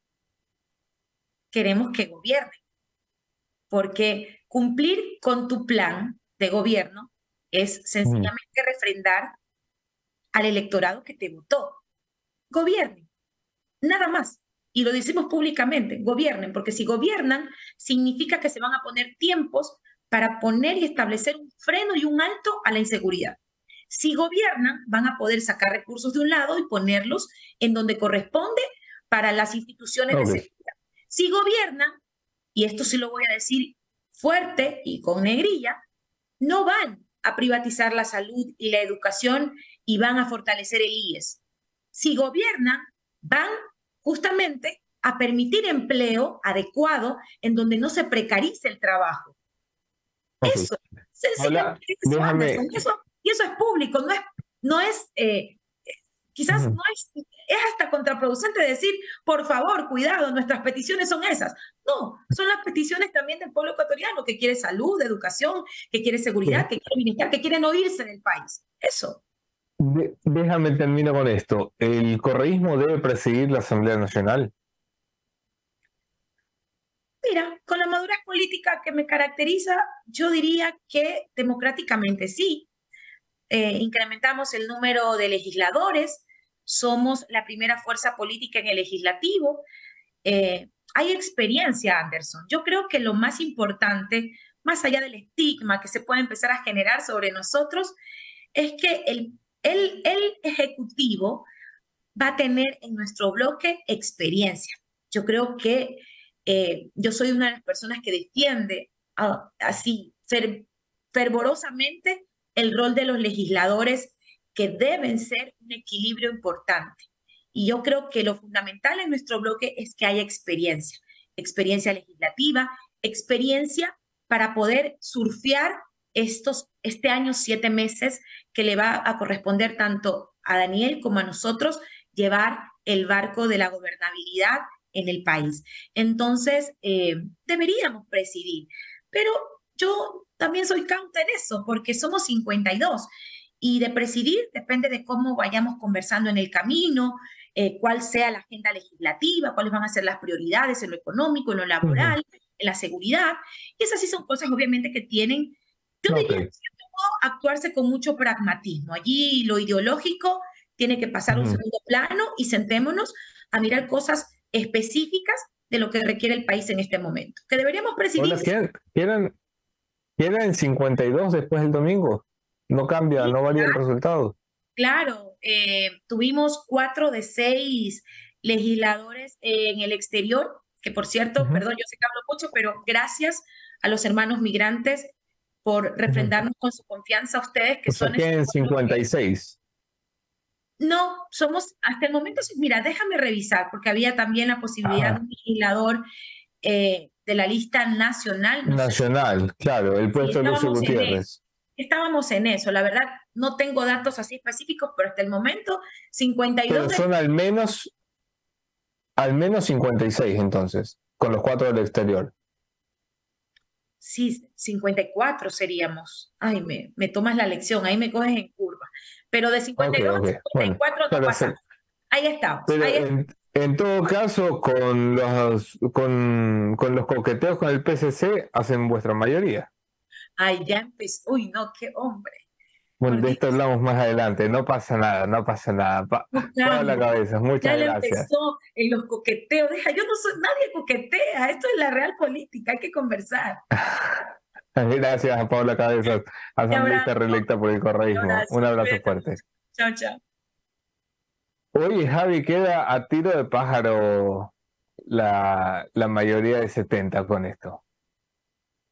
Mañana, mañana, aquí en Café La Posta vamos a tener a la gente de estadística del Consejo Nacional Electoral, no a los consejeros, sino a la dirección de estadística para que nos diga, a ver, tal movimiento tiene tantos por esto, por esto, por esto. Para que sí, que no, que números, números Bolívar, números diría. Números eh, Bolívar, números, claro. Y, y sí, ¿no? Eh, es, y esta es una, una buena o una mala noticia para Daniel Novoa, según se mire, ¿no? Claro. Si el correísmo y el PCC son capaces de hacer mayoría por su cuenta, van a decir siempre que no, que no, no, no se conocen, no se hablan, no se escriben por WhatsApp, no se miran, no son puros gastos virginales todos. Pero si el correísmo y el PCC hacen mayoría por su cuenta, está muy difícil que los evite, ¿no? Y que, claro, y que pueda hacer algo sin la necesidad de ellos. Es complicado, es lo que ya, ya le pasó a alguien, ¿ah? Pilas, revise la, historia reciente, muy, muy reciente, de qué pasa cuando se saltan estos dos. Además, qué irán a pedir, me, me intriga mucho, me intriga mucho, la verdad. Me intriga, este, ahora Contraloría de por medio, la cabeza de la fiscal general me imagino que estará de por medio. Yo creo que el Partido Social Cristiano no quiere la cabeza del fiscal. Va a ser difícil, es problemático ahora cómo, cómo van a llegar a un acuerdo entre, entre los líderes políticos. Ojalá en este país hablaran de sobre el presupuesto de educación. Es, que cuando escucho las discusiones en países civilizados, no, no, yo quiero aumentar la jubilación, yo digo, pues, si, si los nuestros pidieran a que estas cosas es que sería, un país fantástico. Otra sería la conversación, claro. Anderson, ya tenemos a nuestro segundo invitado y a nuestro tercer invitado también ya estamos un poco eh, rezagados, entonces voy a aprovechar convenciones para pasar a la siguiente entrevista porque se viene la segunda edición del programa ejecutivo de juntas directivas. Esto es realizado por la Asociación Ecuatoriana de Miembros de Directorio. Si ya eres parte de un directorio o eres un alto ejecutivo y quieres profesionalizar tu experiencia, lo puedes hacer con esta iniciativa que te llevará a las mejores prácticas en gobierno corporativo y en estrategia. El, programa, el evento iniciará en diciembre y tiene 40 horas de duración hasta marzo de 2024. Tú puedes reservar los cupos a este número que aparece en pantalla, son limitados, aprovecha y sé parte de este programa al que invita la Asociación Ecuatoriana de Miembros de Directorio. Estamos ya con Andrés Castillo. Andrés, qué gusto. ¿Cómo te va? Qué gusto. ¿Cómo estás, hermano? Buenos días. Buenos días. Andrés, nosotros estamos tratando de conversar un poco sobre el primer mensaje que deja el gobierno eh, electo, el presidente electo Daniel Novoa con la reunión de ayer. Por ejemplo, Hay muy buenos perfiles que estaban sentados, lo, vimos, acabamos de ver un poco las hojas de vida de cada una de las personas que estuvieron del lado de Daniel Novoa. Sin embargo, la imagen que captó la atención y que ha captado titulares es sin lugar a dudas la de Alberto Dajic. ¿Cómo ves tú este primer, esta primera aparición de Daniel Novoa como presidente electo y los mensajes que deja? Bueno, antes de comenzar, Javier, Anderson y amigos que nos ven en la posta, entiendo que en esta semana están de cumpleaños ustedes. Seis años. Seis años, así es Seis que años. les he traído torta porque como hacen fiesta y nunca invitan, Ah, les traje ¿qué? torta para que coman torta de mi parte. Está bien, muchas gracias. lo- lo- Felicidades, sean muchos años más. muchísimas gracias, lo compartiré con absolutamente nadie, me comeré yo. Te vas a comer Pero solito. sí, es muy probable. Bueno, Pero ahora, ahora sí, ahora sí. Después de los festejos, la primera aparición de Daniel Novoa junto a este equipo de profesionales de muy buen nombre, eh, todos ellos, ¿qué mensajes le deja a la ciudadanía? Bueno, sin duda alguna lo que evidencia la reunión de ayer es que el presidente Novoa está haciendo la de Juan Seguro. Esto que, ha hecho ayer va a dejar claro que no va a tener argumento después para hacer como lo que hizo Lazo a los primeros meses de su gobierno. Nombró una comisión de transición con el presidente Moreno, esa comisión de transición recibió las cosas a satisfacción y después cuando ya no le salían las cosas comenzó a decir que el gobierno anterior le dejó muy mal. Entonces, claro, Alberto Dajic, independientemente de la visión que pueda tener eh, la gente de su, de, de su pasado político, sin duda alguna es un académico, sin duda alguna es uno de los principales economistas de este país, sin duda alguna es un tipo con experiencia y eso va a garantizar que la transición permita conocer a profundidad cómo están dejando las cuentas para después no tener pretextos y decir, pensé que había una cosa, pero me dejaron otra. Entonces, yo creo que ese es el primer mensaje, gran mensaje que deja el presidente Novoa. La imagen de Dajig ha sido cuestionada por muchos. Nosotros mostrábamos al inicio de este programa los videos en donde el mismo Rafael Correa decía que Dajig fue un perseguido, que en realidad es un hombre honesto. ¿Esto es lo que queda también en la ciudadanía o les queda el recuerdito por ahí vago de caso fondos reservados, el juicio político extensísimo de, de Dajig? ¿Cuál es la imagen que deja de cara al ciudadano común, más allá del ciudadano que dice, ah, mira, este es un muy buen economista que va a transparentar las cuentas y que va a saber cómo mismo asume el gobierno Daniel Novoa? Para el ciudad- ciudadano de pie, que a lo mejor no sabe o no le interesa saber, más que no saber, no le interesa saber cómo está la macroeconomía, es un buen mensaje el de Dajik.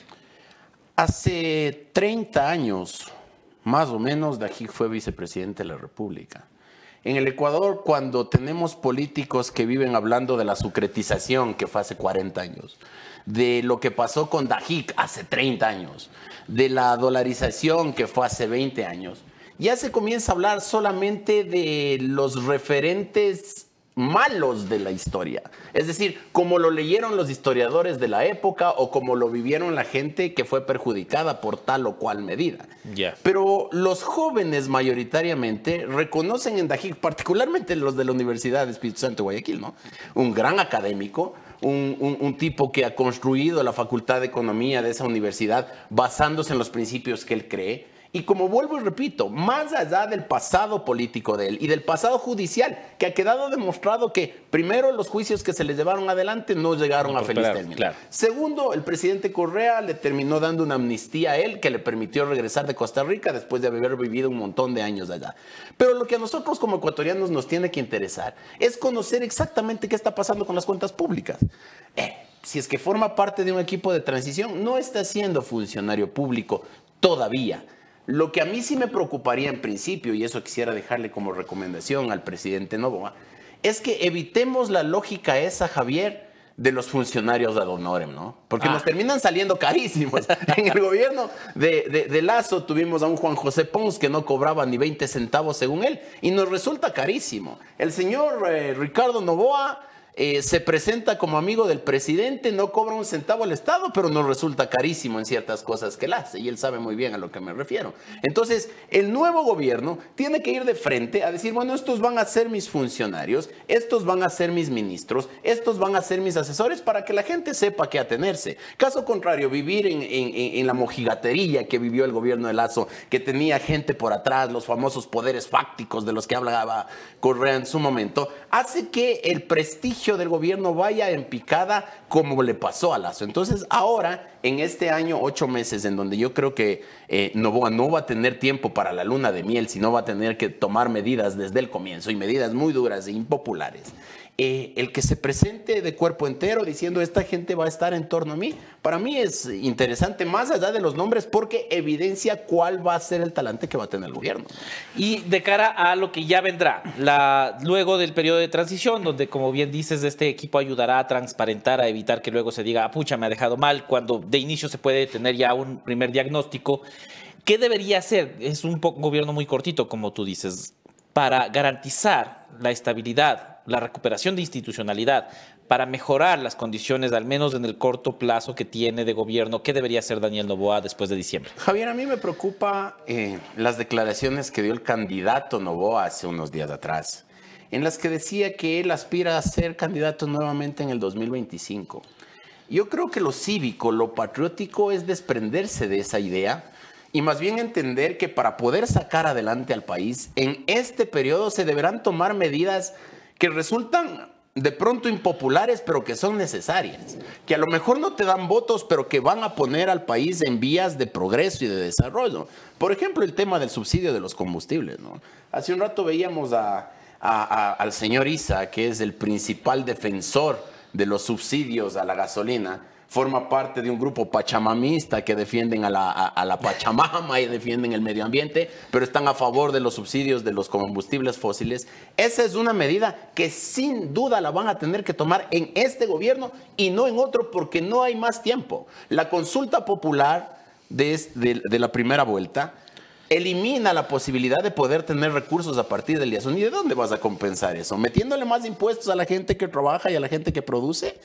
Desviando el subsidio de los combustibles para que se vaya al contrabando, para que se vaya a la gente que tiene, o en su defecto focalizamos los subsidios o eliminamos los subsidios. Esa es una medida que tiene que tomarse. Pero focalizar, claro, eso resulta difícil. Focalizar es una palabra romántica que siempre se dice y nunca se aplica porque no, no, no sé si el gobierno no ha encontrado la medida cualquiera que sea, ni siquiera estamos hablando del último pero cuando se habla de subsidios parece que es la palabra fácil focalizar, cuando a lo mejor tendrían que hablar de eliminar. ¿Cuál sería el término correcto para hacer de aquí en adelante con los subsidios? Como yo no soy candidato a nada, claro, es más fácil. Yo, yo puedo decir más fácil. Desde mi punto de vista hay que eliminar los subsidios, ¿ya? Pero si es que la idea es focalizar, resultan ya, hay, hay medidas tecnológicas muy avanzadas que nos permiten focalizar el tema. Cuando vos vas y pones gasolina, en cualquier gasolinera, ¿no es cierto? Llegas a la gasolinera, te parqueas y el despachador te dice, Montenegro,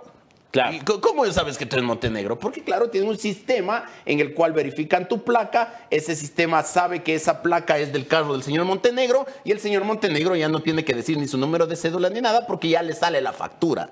De esa manera podemos hacer un proceso de focalización para la gente que tiene los vehículos de distinto cilindraje o cosas por el estilo. Estoy lanzando ideas, claro. pero desde mi punto de vista, lo que hay que hacer en el Ecuador con el dolor del alma, aunque nos cueste llevar adelante un proceso de eliminación de los subsidios de los combustibles porque eso se hace humo. El que quiera conducir su carro tiene que pagar. El que quiere tener un carro de alto cilindraje que le consuma bastante gasolina, pues tiene que pagar para que la gente que no se beneficia de ese subsidio, aquella persona que anda en el campo en su caballito, en su burro, en lo que sea, que no consume gasolina. No tractorcito. No, no, tractorcito, no, porque el, señor, el señor Isa es muy hábil para llevar la discusión a, a, ese tipo de cosas, ¿no es cierto? Pero lo que hay que hacer, obviamente, es focalizar para que se beneficien los que se tienen que beneficiar y los que tienen la posibilidad de pago, pues que lo paguen. Pero si es que me preguntas a mí, insisto, ese subsidio se tiene que eliminar para en su lugar dar paso a que con esa plata se pueda invertir en otras cosas que tanta falta hace.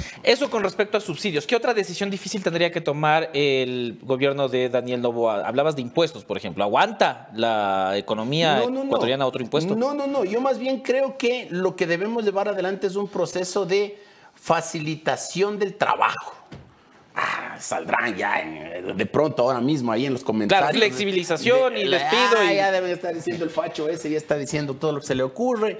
Pero es que en realidad en el Ecuador nos preocupamos muchísimo por la gente que tiene trabajo, Javier.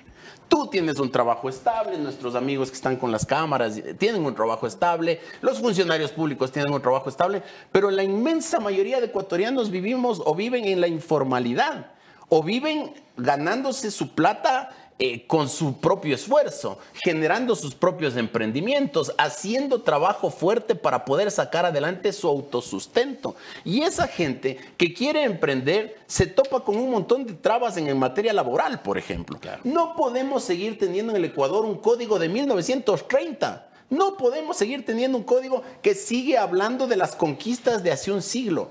Ahora los jóvenes, la gente que entiende de manera diferente la dinámica de la economía, vive del freelance, vive trabajando por horas, estudian y trabajan al mismo tiempo, buscan la posibilidad de ganarse eh, su, dinero a través de distintas formas que no están contemplados en el código eh, laboral. Y claro, eso para los grupos de izquierda, estos que le dirigen los, sindicatos, eso es precarización laboral. Oye, hay que abrirle la puerta a más cantidad de ecuatorianos. Hay que dar paso al trabajo por horas, hay que dar paso al trabajo por obra cierta, hay que dar hay que dar abrir paso al freelance que tenga derechos también, pero que tenga la posibilidad la persona de contratar por un tiempo, gente, para que esa gente pueda trabajar también y pueda crecer. Cuando nuestros jóvenes van a conseguir un trabajo, les piden uno o dos años de experiencia. ¿Cómo haces experiencia? Pues a través del trabajo independiente, personal, ¿no es cierto? El muchacho este que andaba de segundo para la Contraloría decía que él tenía, claro, claro, él, tuvo... tenía 15 años de experiencia con 29 años de edad, ¿no es cierto? De pronto para él es muy importante eh, haber sido cajero en algún restaurante o el haber sido mesero en algún otro lado, pero eh, eso quiere decir que en el Ecuador necesitamos eh, flexibilizar la contratación que no sea tan difícil contratar y asimismo que no sea tan difícil remover trabajadores para que exista una dinámica en donde la competencia funcione y en donde el que mejor trabaje se vaya regularizando en su condición laboral. Cuando se designan ya los ministros, cuando tengamos más certezas, estaremos conversando. Andrés, muchísimas gracias por este espacio, por conversar con nosotros. Muchísimas gracias. por el pastel. Saludo al Anderson. Sí, eh, vamos a seguir adelante. Muchísimas gracias Andrés por acompañarnos, por seguir conversando sobre cómo se está estructurando ya los primeras, las primeras luces que tenemos del gobierno de eh, Daniel eh, Novoa, del gobierno del presidente electo Daniel Novoa. Antes de avanzar, también buenas recomendaciones, porque ustedes saben que la Curtiduría Tunguragua es la empresa de producción de cuero más pro del país, la única empresa que cuenta con planta de tratamiento de aguas residuales de certificación internacional LWG, lo que garantiza su responsabilidad ética y compromiso con el medio ambiente, porque la Curtiduría Tunguragua trabaja con materiales sustentables y sostenibles protegiendo el planeta. La Curtiduría Tunguragua seguramente un auspiciante que hace muy feliz a nuestro invitado de hoy, que, que es pro todo lo. El, el cuero, de verdad, cuero, cuero, ¿cierto? No, Ahí está. No la cuerina china. Exacto, no, no el sintético, que es más peligroso para el medio ambiente en realidad. También decirles que entre las recomendaciones, ustedes saben que la posta tiene más canales digitales. Tiene la posta Cuenca, y ustedes pueden ser parte de la posta Cuenca pautando con nosotros. Ahí está, marketing arroba la y también el teléfono 099 43 58 955 para que eh, puedan ser parte del equipo de eh, La Posta Cuenca, para que sean parte del el lugar donde las noticias no solo son más sexy, sino también más garas. Y finalmente hablarles de Federación Postera, porque Federación Postera con su programa estrella Suite Presidencial los domingos, los lunes a las 9 de la noche, tienen toda la información deportiva que ustedes necesitan. El análisis de por qué empatamos ayer, los resultados, lo que se viene todo en Federación Postera y en el programa Suite Presidencial que cuenta también con la presencia de Pedro Ortiz, recordadísimo personaje de la televisión. Vamos a pasar ya con nuestra tercera entrevista. Eh, producción me confirmará si tenemos al entrevistado y además, si me falta alguna mención por ahí, creo yo que he cumplido todos. Ah, Automundo. Pero ya le he dicho varias veces, pero puedo decir más. Porque tengo entradas para Automundo, muchachos. Ustedes solo me escriben a mi cuenta de Instagram, Montenegro-FJ, y me piden entradas. Me piden entradas, yo doy entradas. Porque del 19 al 22 de junio, de octubre, de junio, del 19 al 22 de octubre tendremos la feria Automundo 2023. Ahí está tu vehículo nuevo, te está esperando en el Parque Bicentenario, en el Centro de Convenciones Metropolitano de Quito. Escríbame a Montenegro-FJ y yo les doy entradas. Vamos a pasar con Freddy Bravo, ex gobernador de Loja, ex asambleísta del PRIAN. Anderson Boscamp inicia la entrevista entonces con el... Eh, ex, eh, ex congresista del PRIAN, para hablar precisamente de esto, ¿no? De lo importante de eh, Daniel Novoa como presidente electo y además de las últimas acusaciones que hizo en la semana previa a las elecciones. Entonces, le doy la palabra a Anderson Boscan para que inicie la entrevista.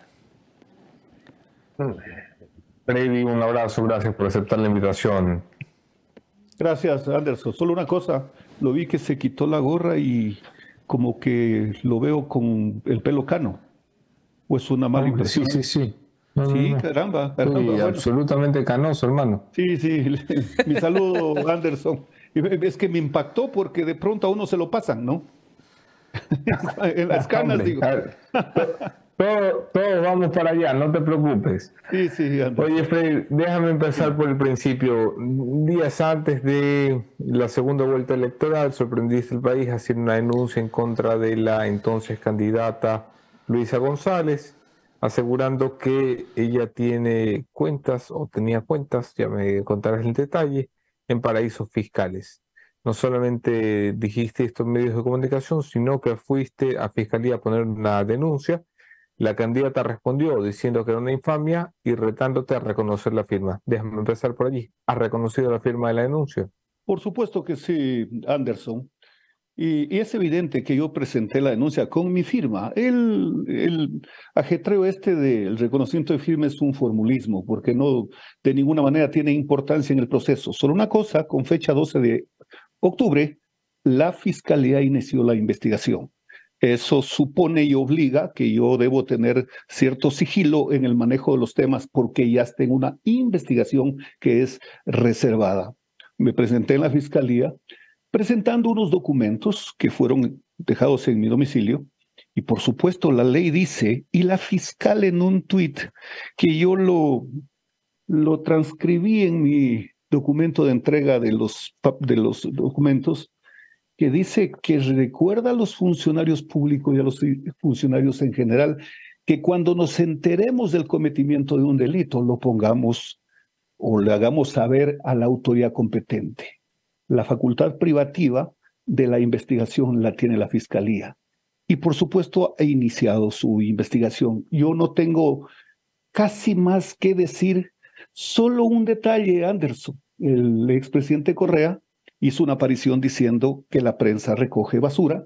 Se refiere a mí no en términos como acostumbraba, pero hace constar el nombre de otra, de otra empresa que está domiciliada en el Reino Unido. Esa empresa tiene una letra menos respecto de la letra de Nueva Zelanda, que es donde se origina esta cuenta en un paraíso fiscal y que se manejan algunos recursos a través de Andorra. Andorra ya no es paraíso fiscal. Ese es el tema, mi estimado Anderson, y celebro poderlo decir de la forma como lo digo. ¿Tú tienes como probar eh, lo denunciado? Absolutamente. Estos son documentos que han sido contrastados, investigados. Hay mucha gente que ha trabajado eso de la información que yo recibí luego porque evidentemente tampoco es que me puedo lanzar a la piscina si no tengo la certeza de que hay agua. Y eso es muy fácil, eso es muy perceptible. Así que aquí la Fiscalía tiene un gran trabajo. Lo que me llamó la atención, para bien, es la inmediatez con la que actuó la Fiscalía. Supongo yo, debo suponer nada más, no puedo hablar de este tema en, extenso, de que ellos tienen pues más o menos un mapa si se quiere o, o datos y qué sé yo, pero fue de inmediato. Hay investigaciones que han durado meses y años y que nunca se lograron, nunca pasaron de eso. Pero aquí de inmediato se, se, se inició la investigación. Y lo que me llamó la sorpresa fue de que la señora ex candidata inmediatamente reaccionó y en forma reiterada. A donde iba hablaba del reconocimiento de firma casi como que se olvidó de la campaña, se dedicó a esto. Pero Anderson, no sé si yo entendí ese mensaje, permíteme cortarte, yo entendí el mensaje como yo si le pido a alguien vaya a reconocer la firma, porque yo estoy muy seguro de que lo que dice es falso y que en el proceso yo voy a poder probar. Esa es la opción de es falso y, y, me le voy a ir encima, por supuesto. Es lo que yo entendía, ¿no? Es la, es la, ese es la, el propósito de ella. El mío es tomar todos los recaudos y precauciones. Eh, yo no sé si realmente no me he hecho un, un examen yo mismo, si yo soy mal pensado, pero ocurre que cuando vi Andorra en los documentos se me vino a la mente Alexis Mosquera y el millón de dólares recibido por Odebrecht. No sé por qué, pero a ver, a ver, ¿cómo es esto? ¿No? Y, y, bueno, el señor Correa dijo sobre ese capítulo de que era un acuerdo entre privados. Pero además, yo recordé de que hay una denuncia en la fiscalía respecto del mal uso del avión presidencial, el Falcon, y que ella precisamente tenía una glosa por ese concepto. Y ella hace una presentación pidiéndome lo que yo ya lo hice, porque yo presenté con mi firma, pues porque Anderson, tú que eres tan acucioso y en eso celebro estar contigo en esta charla, aquí consta la firma mía, pues yo no voy a hacer aquí un garabato para tratar de distraer a la autoridad. Porque si hago un garabato, igual un grafólogo dice, no, no, esta es la firma, este garabato es hecho por el señor. No, es mi firma que acostumbro y la, la tengo desde, desde la primera comunión, este estimado Anderson. Creo que fue la primera comunión cuando comencé a firmar las, las estampitas. Así que eso sobre este asunto. Pero vas, eh, parece que no tiene relación, cambio de tema, pero tiene relación. ¿Vas a aceptar algún cargo? ¿Te han invitado a formar parte del gobierno de Daniel Novoa? Te lo pregunto porque eras eh, hombre del PRIAN, es, es, un nuevo movimiento el que ha ganado, pero es el hijo de Alvarito Novoa. Eh, te han invitado a formar parte porque la gente podría pensar a la final que has hecho lo que has hecho para llamar eh, la atención o para bregar por un candidato que tenía opciones de quedar como presidente. Eh, no, no, yo no, no estoy ni estuve en medio de ese cálculo ni, ni, ni de lejos. No es la primera vez, Anderson, y, y, y qué, qué importante. Me preguntó un periodista, ¿cómo así? Usted. Le dije, ¿por qué no hubo otro cuando yo presenté? Y además entregué los, el video, que lo conseguí, sobre el tema de los bonos Global 2030. Yo como legislador escuché el tema, fui al Banco Central, averigüé y efectivamente en esos días se produjo la trampa. No vamos a pagar. Les hicieron saber a los de las aseguradoras que sí van a pagar, pero que no les cuenten a los tenedores para que negocien a, peso, a precio de gallina robada los bonos. Yo, ¿Por qué yo mismo también en su momento presenté el documento que nadie lo sacaba? Después lo presentó Fernando, que yo mismo le entregué una copia, me refiero a Fernando Villavicencio, respecto a la transacción así en cuarto oscuro, con la presencia del procurador, y nadie sabía de la transacción el Ecuador con Odebrecht luego de que había una expectativa en un arbitraje de 250 millones en la Cámara de Comercio de Ambato y transaron en 20 millones de dólares. Pero además ese documento en un capítulo contiene algo que es insólito. Con esta transacción se eliminan todos los actos administrativos, civiles, penales, etcétera. Eh, o sea que no, no, no, no es la primera vez. A mí me eligieron en 1900, en el año 2006 para legislar y fiscalizar. Me sacaron del Congreso, no me dejaron entrar al Congreso ni a sacar las tarjetas, okay. me refiero a las tarjetas de presentación, y dije, ahora voy a fiscalizar, y no he parado. No es la primera vez que conversamos, Anderson, sobre estos temas. Así que hoy fue una vez más, una vez más. Ok, Freddy, eh, solamente para ir eh, aterrizando en el presente y futuro inmediato, Daniel Novoa se convierte en presidente electo de la República, ¿qué esperas? A ver, los signos y ya casi símbolos, porque se están haciendo muy fuertes desde el inicio, desde que se presenta en la campaña electoral, cuando va al debate, en la segunda vuelta, da certezas. El que ayer, y estaba leyendo un tuit tuyo, Anderson, respecto de la presencia del señor Dajik eh, en, esta, en este saludo con el presidente Lazo. Eh, a mí me da la, la certeza de que este es un hombre que tiene carácter, es firme. Yo conozco mucho a su padre, estuve en la campaña con su padre desde el año 1998.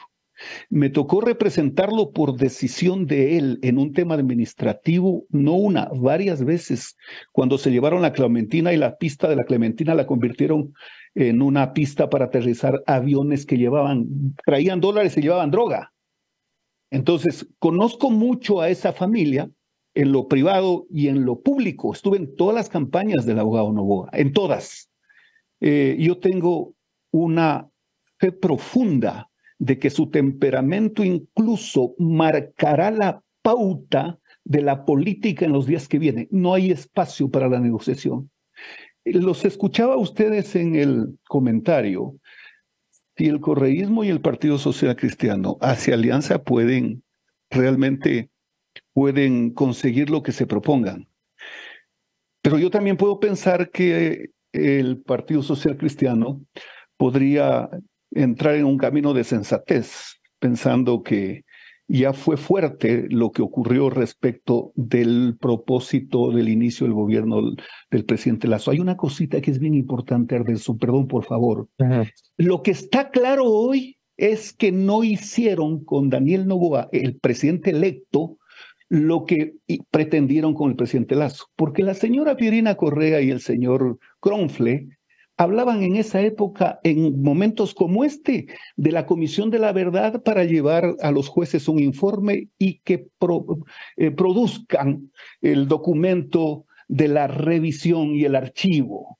Hoy ni siquiera, y voy a usar un término, no es fuerte, es real. Ni siquiera lo han intentado. No se les ocurre decir el que yo voy a aprovechar de mi mayoría para que limpren mi prontuario. Eso es bastante. Creo que hemos caminado y mucho, porque ya no hay ni la pretensión. ¿Te parece que tiene margen de maniobra para evitar una negociación con el correísmo, el presidente electo? A ver, maniobra en el sentido del país siempre va a haber, ponerse de acuerdo por los temas que requiere el país. Son 15 meses, 14 y pico, 15 meses de gobierno. No solo el gobierno está este rato obligado a dejar las bases de un, de un reencuentro con la institucionalización, etcétera. Pero esos son los temas a tratarse. No se les va a ocurrir, estoy seguro, creo, más allá de que el señor Pavel Muñoz dice, no quisieron conversar con nosotros, sí conversaron. Hubo la reunión, pero la premisa era, resuélvanme por la vía de la Comisión de la Verdad, el que me levanten el prontuario. Pero ahora eso no está en la mesa. Es bastante, yo creo que es bastante, porque ya como que tienen temor de insistir en eso.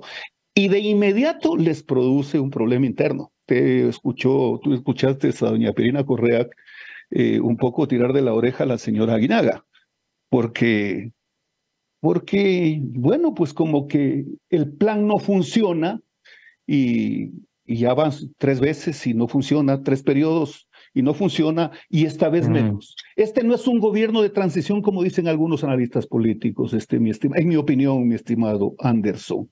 Este es un gobierno constitucional elegido para un periodo específico. gobierno de transición fue el del señor Clemente Yerobi que tuvo éxito porque fue una, una opción democrática extraordinaria. sí, pero nació de la voluntad de unos notables. Ahora nace la voluntad del ya, bueno, bueno, eh, ya quisiéramos otro Yerobi en Ecuador, ¿no? Un tipo que va, hace lo que tiene que hacer, cumple y se va a su casa. Sí, pero, pero a ver, él tenía, un, él tenía solo un objetivo, convocar a una asamblea constituyente y lo cumplió. Y lo cumplió y pasó, pasó a la historia. Está bien lo que tú dices, pero hoy el pueblo le está dando un mandato al presidente que resuelva temas que los propuso. La seguridad, la educación, mm. la salud, la infraestructura. Ayer en la noche recibí la llamada de una funcionaria amiga del Ministerio de Transporte que me dice que solo se ha usado el 38% del presupuesto cuando tenemos problemas de vialidad por los cuales he luchado por años. Entonces, algo pasó. Y a mí me dan la señal, me queda la señal clara el señor Dají va a recibir cifras o va a conocer cifras. Estoy de acuerdo con algo que dijo Andrés Castillo. Cifras, a ver, a ver, dos más dos son cuatro. Aquí no hay lugar a que por ahí exista algún esguince. Claro, Alberto revisó un gobierno, y solo termino con esto, que tenía tres dígitos de inflación y lo lograron bajar al 20%. Digo, recibió porque el presidente Sixto Durán le encargó, Durán Ballén le encargó el manejo económico, fue el líder del equipo económico. Tuvimos un superávit administrativo, un superávit presupuestario en el año 1994 que nos permitió ganar la guerra. Son hitos importantísimos de la política en la que ha actuado el señor aquí, que yo veo que puede ser un gran aporte, porque además es un hombre moralmente preparado para no anteponerse ante los intereses de la patria, como lo está haciendo este rato el presidente electo, don Daniel Novoa. Hombre, y que aún sus críticos y sus enemigos eh, saben reconocer. Gracias a Freddy Bravo por haber estado perdón, no escuché, la última, no escuché la última parte. Digo, digo, y, y de Dajik, que aún sus críticos y sus enemigos saben reconocer como un hombre valioso. Eso, eso habla, habla muy bien de él. Eh, gracias, solo, una cosa que, solo una cosa que están equivocados porque el señor, un, un crítico dice que el presidente Correa lo amnistió. No, no, no fue así. No hubo amnistía, hubo un fallo judicial dos fallos judiciales. Nunca antes ha ocurrido en el mundo que exista la nulidad de la nulidad de la nulidad. Eso es una aberración. Un mm. fuerte abrazo, estimado Anderson. Gracias, Freddy. Gracias. Ha sido un gusto tenerte en el programa. Escuchan ustedes, Freddy Bravo, ex congresista, en realidad no ex asambleísta, y, quien hiciera la denuncia pública contra Luisa González, asegurando aquí, ha reconocido la firma, sostiene y reafirma lo que denunció y se verá seguramente en tribunales con la ex candidata al correísmo. Javi, hasta aquí llegamos esta mañana. De hoy porque arrancamos temprano y cerramos tarde, pero, pero nutrido, nutrido programa mañana. Según hemos confirmado ya en agenda, Aquiles Álvarez, aquí en Café La Posta, además de la invitación nuevamente, se supone, esto está por confirmarse porque está confirmándose desde el lunes y no termina de concretarse. Nunca lo hemos tenido Aquiles, ¿no? Creo que no, o al menos desde, desde mi, mi presencia aquí, no, no sé si antes. Eh, debería saber, pero no, no sé. y, no sé, yo tampoco sé ya nunca nada. Y Verónica Abad eh, iba a estar con nosotros el lunes, no pudo tampoco ayer, tampoco hoy, ha dicho que mañana, así que esperamos contar con Verónica Abad el día de mañana. Enhorabuena, interesantísima la gente del café. Gracias a todos por la conexión en el Cross Media de la Posta. Gracias por hacernos una comunidad de casi 120 mil suscriptores. Gracias por hacernos número uno en Spotify. Gracias eternas por acompañarnos en estos seis años. Gracias a todos. Javi. Y con esto nos vemos el día de mañana. Ya saben eh, las entrevistas que tenemos pactadas, la revisión de la coyuntura y esas cosas que no te cuentan los demás medios de comunicación. Yo soy Javier Montenegro, Anderson Boscan y nos vemos el día de mañana. Toto.